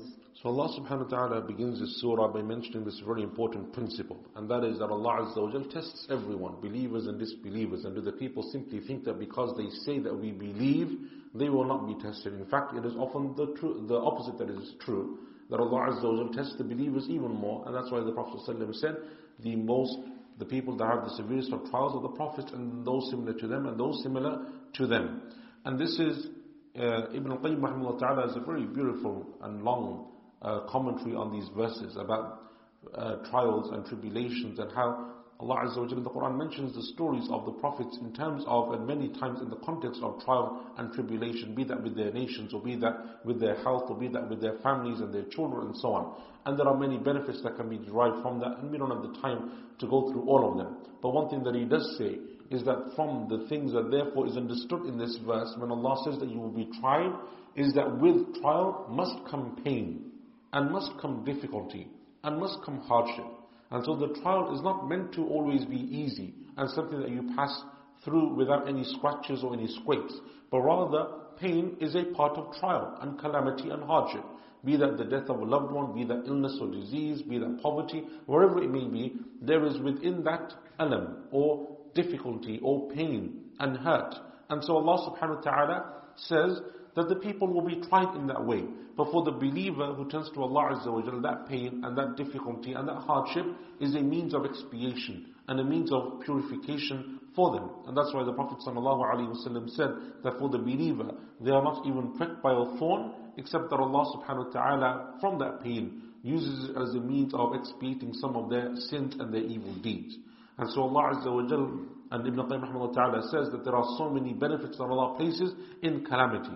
And the position of the Muslim in terms of the Sharia is that we don't seek calamity.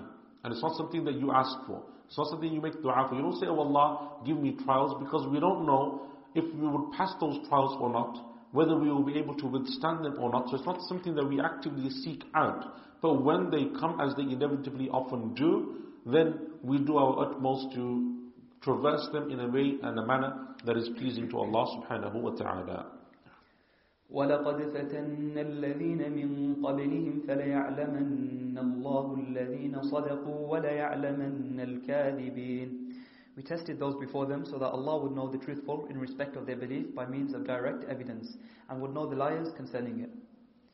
أم حسب الذين يعملون السيئات أن يسبقونا Or do those who do bad actions, meaning shirk and other acts of disobedience, imagine they can outstrip us, meaning escape us, so that we will not take revenge on them? ساء ما يحكمون How bad their judgment is. من كان يرجو لقاء الله فإن أجل الله لآت As for those who look forward fearfully, fearfully to meeting Allah, Allah's appointed time is certainly coming, and so they should prepare for it. وَهُوَ السَّمِيعُ الْعَلِيمُ He is the all-hearing of what they say, the all-knowing of what they do. وَمَنْ جَاهَدَ فَإِنَّمَا يُجَاهِدُ لِنَفْسِهِ Whoever does jihad, actual fighting, or jihad against himself, does it entirely for himself. The benefit of the jihad goes to himself, not to Allah. إِنَّ اللَّهَ لَغَنِيٌّ عَنِ الْعَالَمِينَ Allah is rich beyond need of any being, referring to men, jinn and angels, and their worship. والذين آمنوا وعملوا الصالحات لنكفرن عنهم سيئاتهم ولنجزينهم أحسن الذي كانوا يعملون As for those who believe and do right actions, we will erase their bad actions from them because of their righteous actions and recompense them for the best of what they did, meaning their righteous actions. وَوَصَّيْنَا الْإِنسَانَ بِوَالِدَيْهِ حُسْنًا We have instructed man to honor his parents by being dutiful to them. وإن جاهداك لتشرك بما ليس لك به علم فلا تطعهما But if they endeavor to make you associate with me something about which you have no knowledge, do not obey them in their shirk. إلي مرجعكم فأنبئكم بما كنتم تعملون It is to me that you will return, and I will inform you about the things you did, and repay you for them. Verse number 8 in Surah Al-Ankabut is uh, collected in Sahih Muslim that the cause of revelation for this verse was because of Sa'ad ibn Abi Waqqas one of the ten companions promised paradise, one of the early Muslims and one of the major companions. It was concerning Sa'ad ibn Abi Waqqas and his mother. And that is that when Sa'ad anhu accepted Islam, his mother took an oath that she wouldn't eat and she wouldn't drink and she wouldn't seek shelter, meaning she would stand in the sun. And so this became obviously difficult for Sa'ad to see his mother like that, radiallahu anhu. But she insisted that she wouldn't do anything unless that person, unless someone, uh, unless Allah, unless Sa'ad forgave or forsake, forsook his religion. He gave up his religion and apostated. And so Sa'ad refused to do so. So then his mother said to him, doesn't your religion command you to be dutiful to your parents? Using this verse. Allah says, be kind to your parents and I'm commanding you. Allah says, obey your parents. I'm telling you that you have to leave your religion. So Allah subhanahu wa ta'ala sent down the exception to that verse. And if they command you to do something which is evil, which is shirk, then don't obey them. And that is the ruling generally, in terms of not just parents, for everyone. That people have rights over us, and those rights must be fulfilled. But if they command us to do something which goes against what Allah wants, then we don't obey them and we don't listen to them. And Allah knows best. والذين آمنوا وعملوا الصالحات لندخلنهم في الصالحين As for those who believe and do right actions, we will admit them among the righteous. A reference to the prophets and saints. They will be gathered in their company. ومن الناس من يقول آمنا بالله فإذا أوذي في الله جعل فتنة الناس كعذاب الله There are some people who say, we believe in Allah, and then when they suffer harm in Allah's cause, when people persecute them on account of their belief, they take people's persecution for Allah's punishment, fearing their persecution as they would fear Allah's punishment, so that so they then obey them and become hypocrites. ولئن جاء نصر من ربك ليقولن إنا كنا معكم But if help comes from your Lord to the believers so that they obtain booty, they say, We were with you in belief through the ups and downs of fortune, and therefore we, we should share with you in the booty. Allah says, أَوَلَيْسَ اللَّهُ بِأَعْلَمَ بِمَا فِي صُدُورِ الْعَالَمِينَ Does Allah not know best what is in every person's heart in terms of belief or hypocrisy? وَلَيَعْلَمَنَّ اللَّهُ الَّذِينَ آمَنُوا وَلَيَعْلَمَنَّ الْمُنَافِقِينَ Allah knows those who have belief in their hearts and He knows the hypocrites and will repay both parties. And as you can see in these first verses that Allah subhanahu wa ta'ala refers to hypocrisy and that is why some of the scholars are of the position that verses 1 to 11 are Medinan. Even though the surah is a Meccan surah, they make the exception of these 11 verses because Allah Azza wa speaks about hypocrisy and so they say therefore that they are Medinan verses, and Allah knows best. وقال الذين كفروا للذين آمنوا اتبعوا سبيلنا ولنحمل خطاياكم Those who disbelieve say to those who believe, follow our way, meaning deen, and we will bear the weight of your mistakes for following us, if there is any. Allah says, وَمَا هُمْ بِحَامِلِينَ مِنْ خَطَايَاهُمْ مِنْ شَيْءٍ They will not bear the weight of a single one of their mistakes. The imperative tense used here has the sense of being a report. إِنَّهُمْ لَكَاذِبُونَ Truly, they are liars about that. وَلَيَحْمِلُنَّ أَثْقَالَهُمْ وَأَثْقَالًا مَعَ أَثْقَالِهِمْ They will bear their own burdens, meaning sins and other burdens together with their own, for saying to the believers, follow our way, and for misguiding their followers.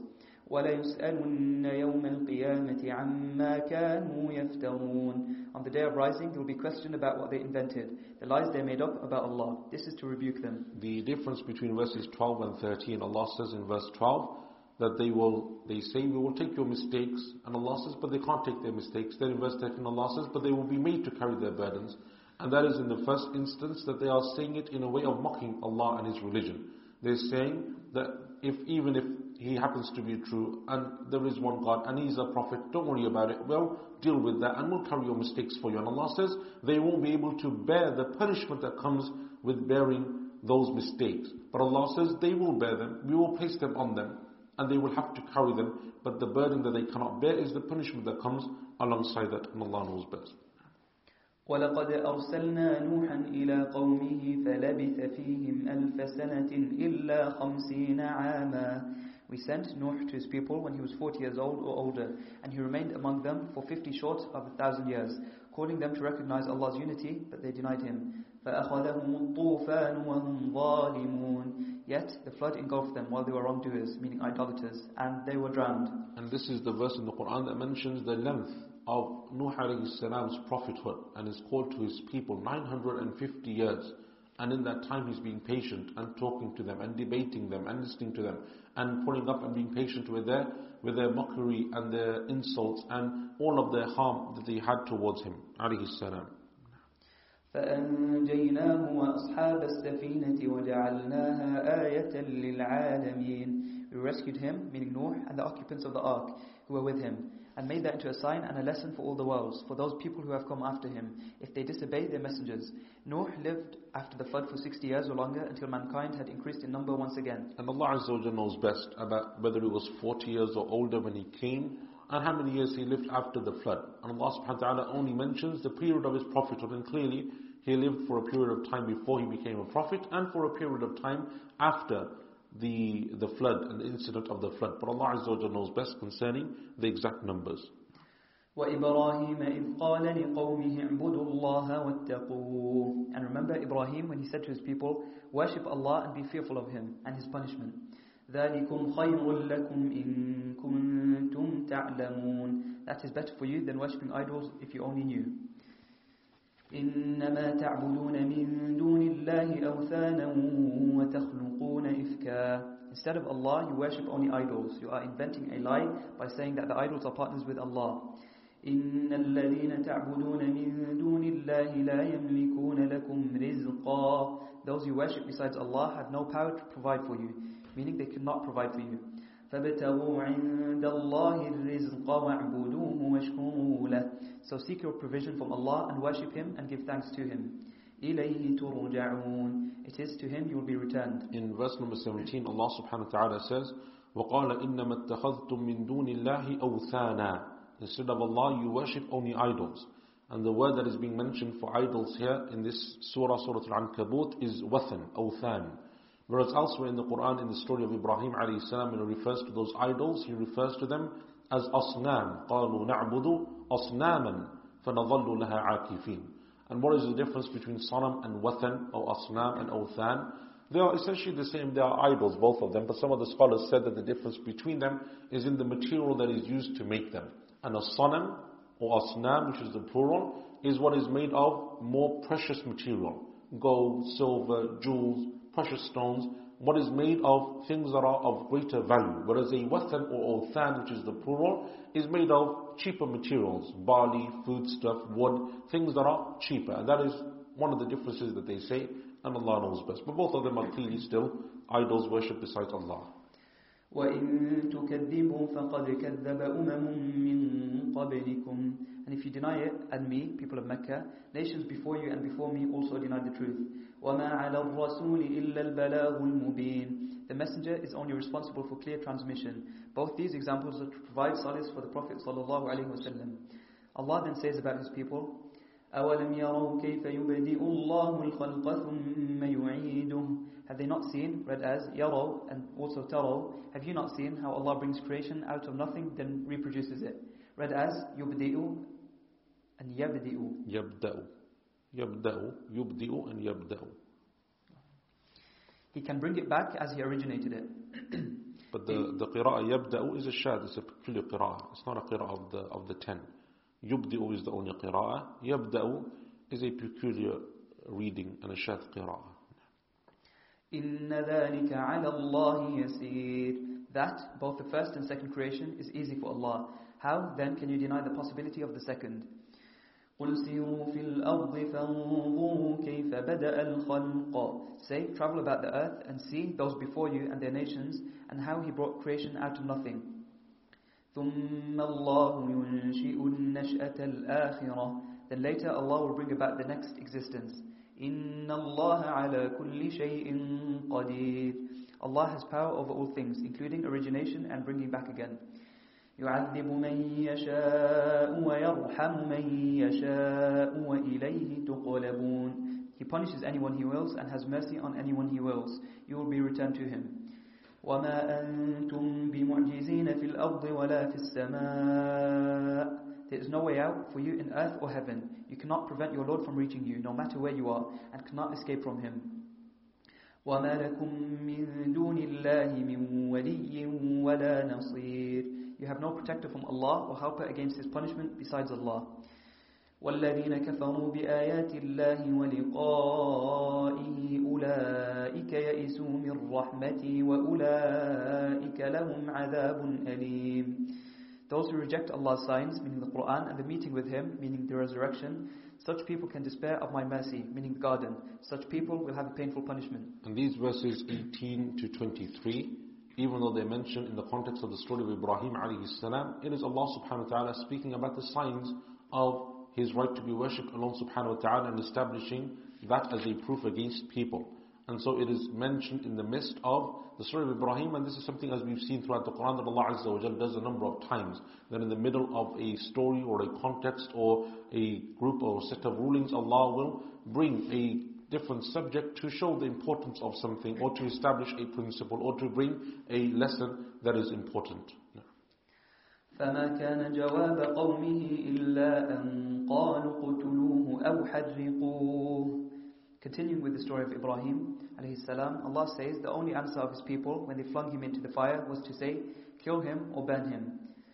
فَأَنْجَاهُ اللَّهُ مِنَ النَّارِ But Allah rescued him from the fire and made it coolness and peace for him.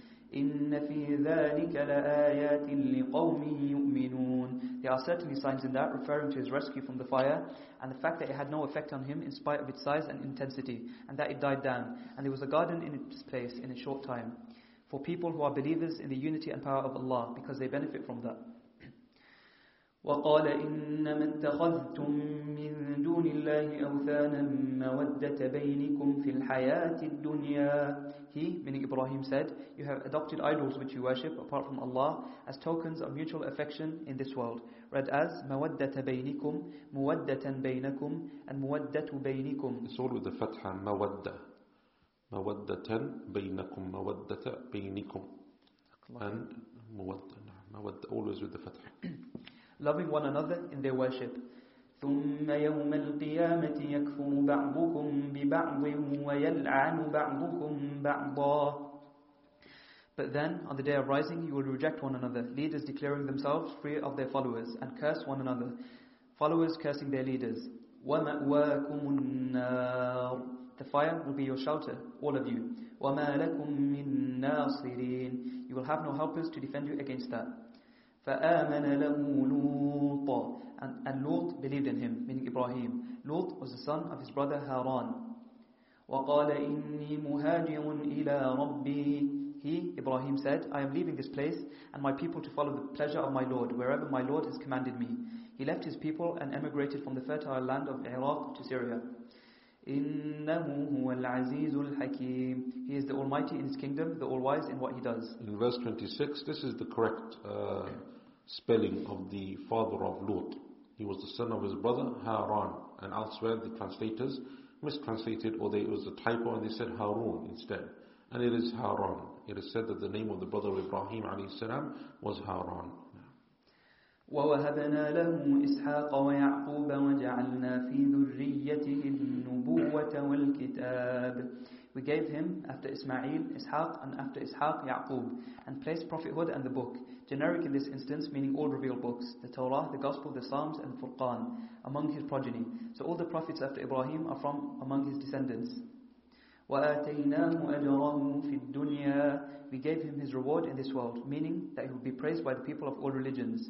وَإِنَّهُ فِي الْآخِرَةِ لَمِنَ الصَّالِحِينَ And in the next world, he will be among the righteous, who have high degrees in the next world. In verse 27, Allah subhanahu wa ta'ala says, وَوَهَبْنَا لَهُ إِسْحَاقَ وَيَعْقُوبَ We gave to Ibrahim alayhi salam Ishaq and Ya'qub. And Allah subhanahu wa ta'ala mentions this verse after Ibrahim alayhi salam is thrown in the fire and after he exiles, is exiled, and after he leaves and flees. And the scholars use this as a proof of, of showing the principle, that is the hadith of the Prophet sallallahu alaihi wasallam, "Man taraka shay'an lillahi, awadahu khayran min." Whoever leaves something for the sake of Allah, Allah will give them something better in return. Ibrahim salam waits for years and decades for a child that he never receives. But it is when he leaves his people for the sake of Allah, makes hijrah for the sake of Allah, and undergoes hardship for the sake of Allah, that Allah gives him something better in return. Not only the children and the grandchildren that he will have, but as we've now mentioned numerous times in the Quran, the lineage or the descendants of prophets being from his line, alayhi salatu wassalam. And Shaykh Abdul Rahman ibn Sa'di, rahimahullah ta'ala, has a very nice uh, section in one of his books on this principle using these verses of the Quran and how the prophets of Allah, it was at the time of their sacrifice when they would make that amazing sacrifice in the sake of Allah, that Allah showers His blessings upon them. And that is a general rule, that when you make that sacrifice for Allah and you turn to Allah in whatever way it is, that Allah subhanahu wa ta'ala responds by replacing it with something greater and better. ولوطا إذ قال لقومه إنكم لتأتون الفاحشة ما سبقكم بها من أحد من العالمين Remember when Lut said to his people, you are committing an obscenity, meaning sodomy, not perpetrated before by anyone in all the world, mankind or jinn. أئنكم لتأتون الرجال وتقطعون السبيل وتأتون في ناديكم المنكر Do you lie with men, with men and waylay them on the road? as well as committing sodomy. They also waylaid those who passed through with their vile actions. And so people stop traveling through their land and commit new depravities within your gatherings. فما كان جواب قومه إلا أن قالوا ائتنا بعذاب الله إن كنت من الصادقين The only answer of his people was to say, bring us Allah's punishment if you are telling the truth. In other words, if he thought that what they were doing was disgusting and that they would suffer punishment for it, then he should make it happen straight away. قال رب انصرني على القوم المفسدين He said, My Lord, help me against the people of corruption who disobey Allah by having sexual intercourse with men regarding what they say about the punishment. Allah answered his supplication. ولما جاءت رسلنا إبراهيم بالبشرى قالوا إنا مهلكوا أهل هذه القرية When our messengers came with the good news of Ishaq and Yaqub after him to Ibrahim, they said, We are going to destroy the people of this city, meaning the city of Lut. إِنَّ أَهْلَهَا كَانُوا ظَالِمِينَ Truly its inhabitants are wrongdoers, meaning unbelievers. قَالَ إِنَّ فِيهَا لُوطًا He, meaning Ibrahim, said, Lut is in it. قالوا نحن أعلم بمن فيها They, meaning the messenger said, we know very well who is in it. لننجينه وأهله إلا امرأته كانت من الغابرين We are going to rescue, read as ننجينه and ننجينه him and his family, except for his wife. She will be one of those who stay behind and suffer punishment. ولما أن جاءت رسلنا لوطا سيء بهم وضاق بهم ذرعا When our messengers came to Lut, he was stressed, he was distressed on their account, feeling incapable of protecting them, because they took the form of guests and had beautiful faces, and he feared what his people would do to them. They then informed him that they were messengers from his Lord. وَقَالُوا لَا تَخَفْ وَلَا تَحْزَنْ They said, do not fear and do not grieve. إِنَّا مُنَجُّوكَ وَأَهْلَكَ إِلَّا امْرَأَتَكَ كَانَتْ مِنَ الْغَابِرِينَ We are going to rescue you, read as مُنَجُّوكَ and مُنْجُوكَ and your family, except for your wife. She will be one of those who stay behind. إنا منزلون على أهل هذه القرية رجزا من السماء بما كانوا يفسقون We will bring down, read as munziluna and munazziluna, on the inhabitants of the city a devastating punishment from heaven because of their deviance, meaning wrongdoing. وَلَقَدْ تَرَكْنَا مِنْهَا آيَةً بَيِّنَةً لِقَوْمٍ يَعْقِلُونَ We have left a clear sign of them behind, meaning the ruins of their city, for people who use their intellect and reflect. وإلى مدين أخاهم شعيبا And to Madian we sent is implied, their brother Shu'aib. فقال يا قوم اعبدوا الله وارجوا اليوم الآخر ولا تعثوا في الأرض مفسدين He said, My people, worship Allah and look to the last day, meaning fear the day of rising, and do not act unjustly on earth, corrupting it. فكذبوه فأخذتهم الرجفة فأصبحوا في دارهم جاثمين But they denied him, so the strong earthquake seized them and morning found them lying flattened, dead on their backs in their homes. وعادا وثمود وقد تبين لكم من مساكنهم And we destroyed Ad and Thamud, meaning both the area and the tribe. It, meaning the destruction, must be clear to you from their dwelling places in Hijr and Yemen. وزين لهم الشيطان أعمالهم فصدهم عن السبيل وكانوا مستبصرين Shaitan made their actions of unbelief and of disobedience seem good to them, and so debarred them from the way of the truth, even though they were intelligent people who possessed insight. وقارون وفرعون وهامان And we destroyed Qarun and Pharaoh and Haman. ولقد جاءهم موسى بالبينات فاستكبروا في الأرض Musa came before the destruction with the clear signs to them, but they were arrogant on the earth. وَمَا كَانُوا سَابِقِينَ They could not outstrip us, and thus escape our punishment. Allah subhanahu wa ta'ala in verse number 38, uh, He says, subhanahu wa ta'ala, فَصَدَّهُمْ عَنِ السَّبِيلِ وَكَانُوا مُسْتَبْصِرِينَ they barred them from the way of the truth, even though they were intelligent people. And the scholars differ as to what that means in terms of their intelligence. And some of them said that it means that Allah subhanahu wa ta'ala gave them intelligence by which they could de determine and differentiate between what is right and wrong, false and truth, but they didn't use it in that way. Others said, and that's why an Imam, uh, some of them said, that it means that it refers to their intellects that they didn't use in a way that was beneficial to them. And others from amongst the scholars of tafsir said, like Imam al-Tabari, that they used their intellects rather than for guidance, they used it for misguidance. And they used it to harm themselves. And others such as Shaykh Muhammad al-Amin al-Shinqiti, rahimahullah ta'ala, says that they were people of intelligence, meaning that we gave them skills, and that they were extremely intelligent. Because, as we see, for example, with the people of Salih alayhi salam and others, they were able to carve houses in mountains, and so they were people who had knowledge and sciences and skills, but those knowledge and sciences and skills do not benefit them if they do not have the basis of Iman. We seized each one of them, meaning those mentioned, for their wrong actions.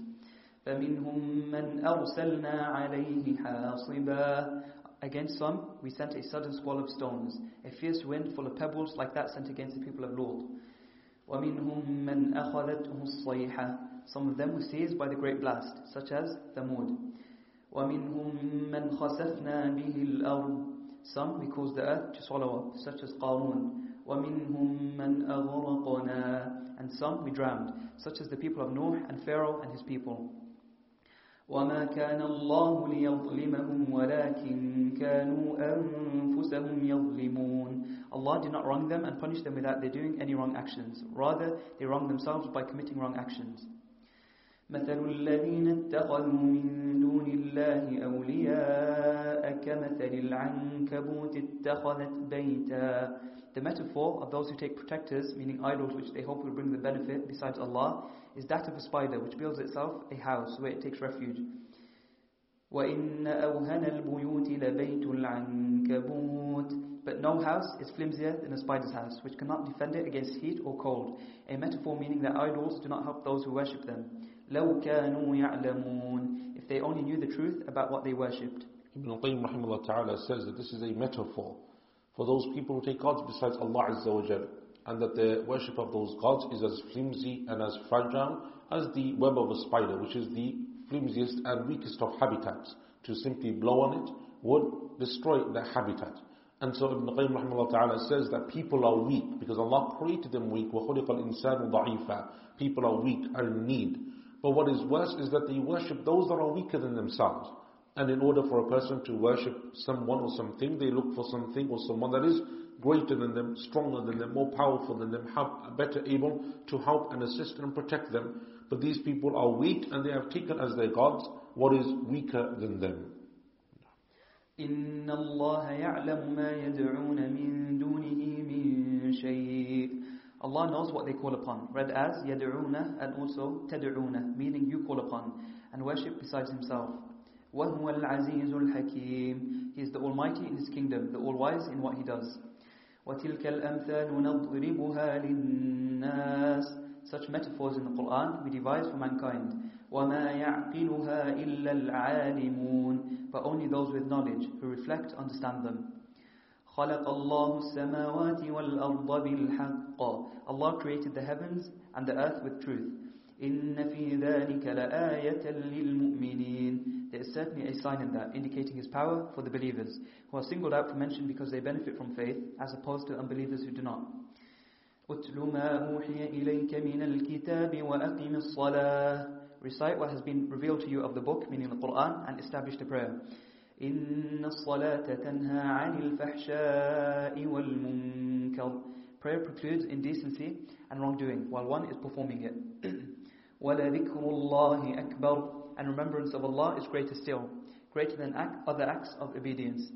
وَاللَّهُ يَعْلَمُ مَا تَصْنَعُونَ Allah knows what you do and will repay you for it. أحسنت بارك الله فيك.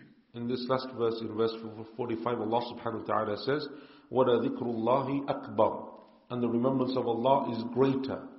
Greater than what? This is where the scholars of tafsir differ into a number of different opinions. Some of them said that what he means is that the remembrance of Allah is greater, meaning that Allah remembers you in return when you pray, and that is greater. So when you turn to Allah in remembrance through salah, Allah remembers you in return.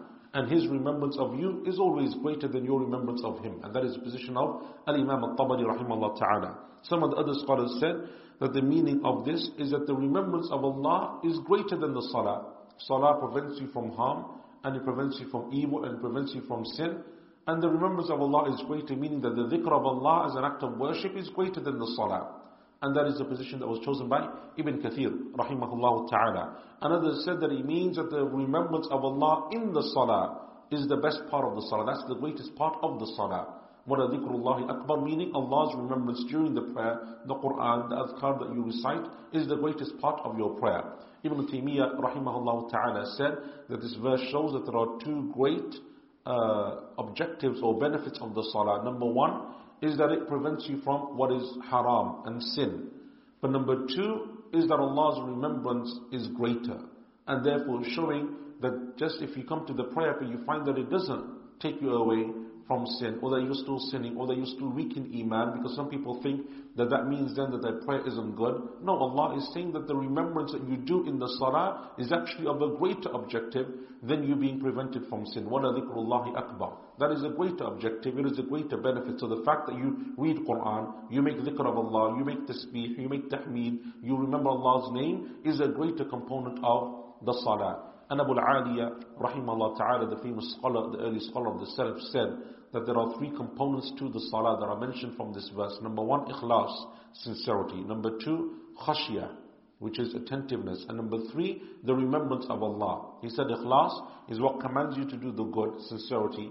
Khashya and attentiveness in salah, khushu' is what prevents you from doing wrong. And the dhikr of Allah is the Quran. And that is what brings you closer to Allah Azza wa Jal. And Allah subhanahu wa ta'ala knows best. And with that inshallah ta'ala we come to the end of today's session and we finish or we stop at verse 45 of Surah Al-Ankabut. وصلى الله على نبينا محمد وعلى آله وصحبه أجمعين وآخر دعوانا أن الحمد لله رب العالمين This recording was produced by Green Lane Masjid. For more information on the activities and services the mosque provides, please visit www.greenlanemasjid.org.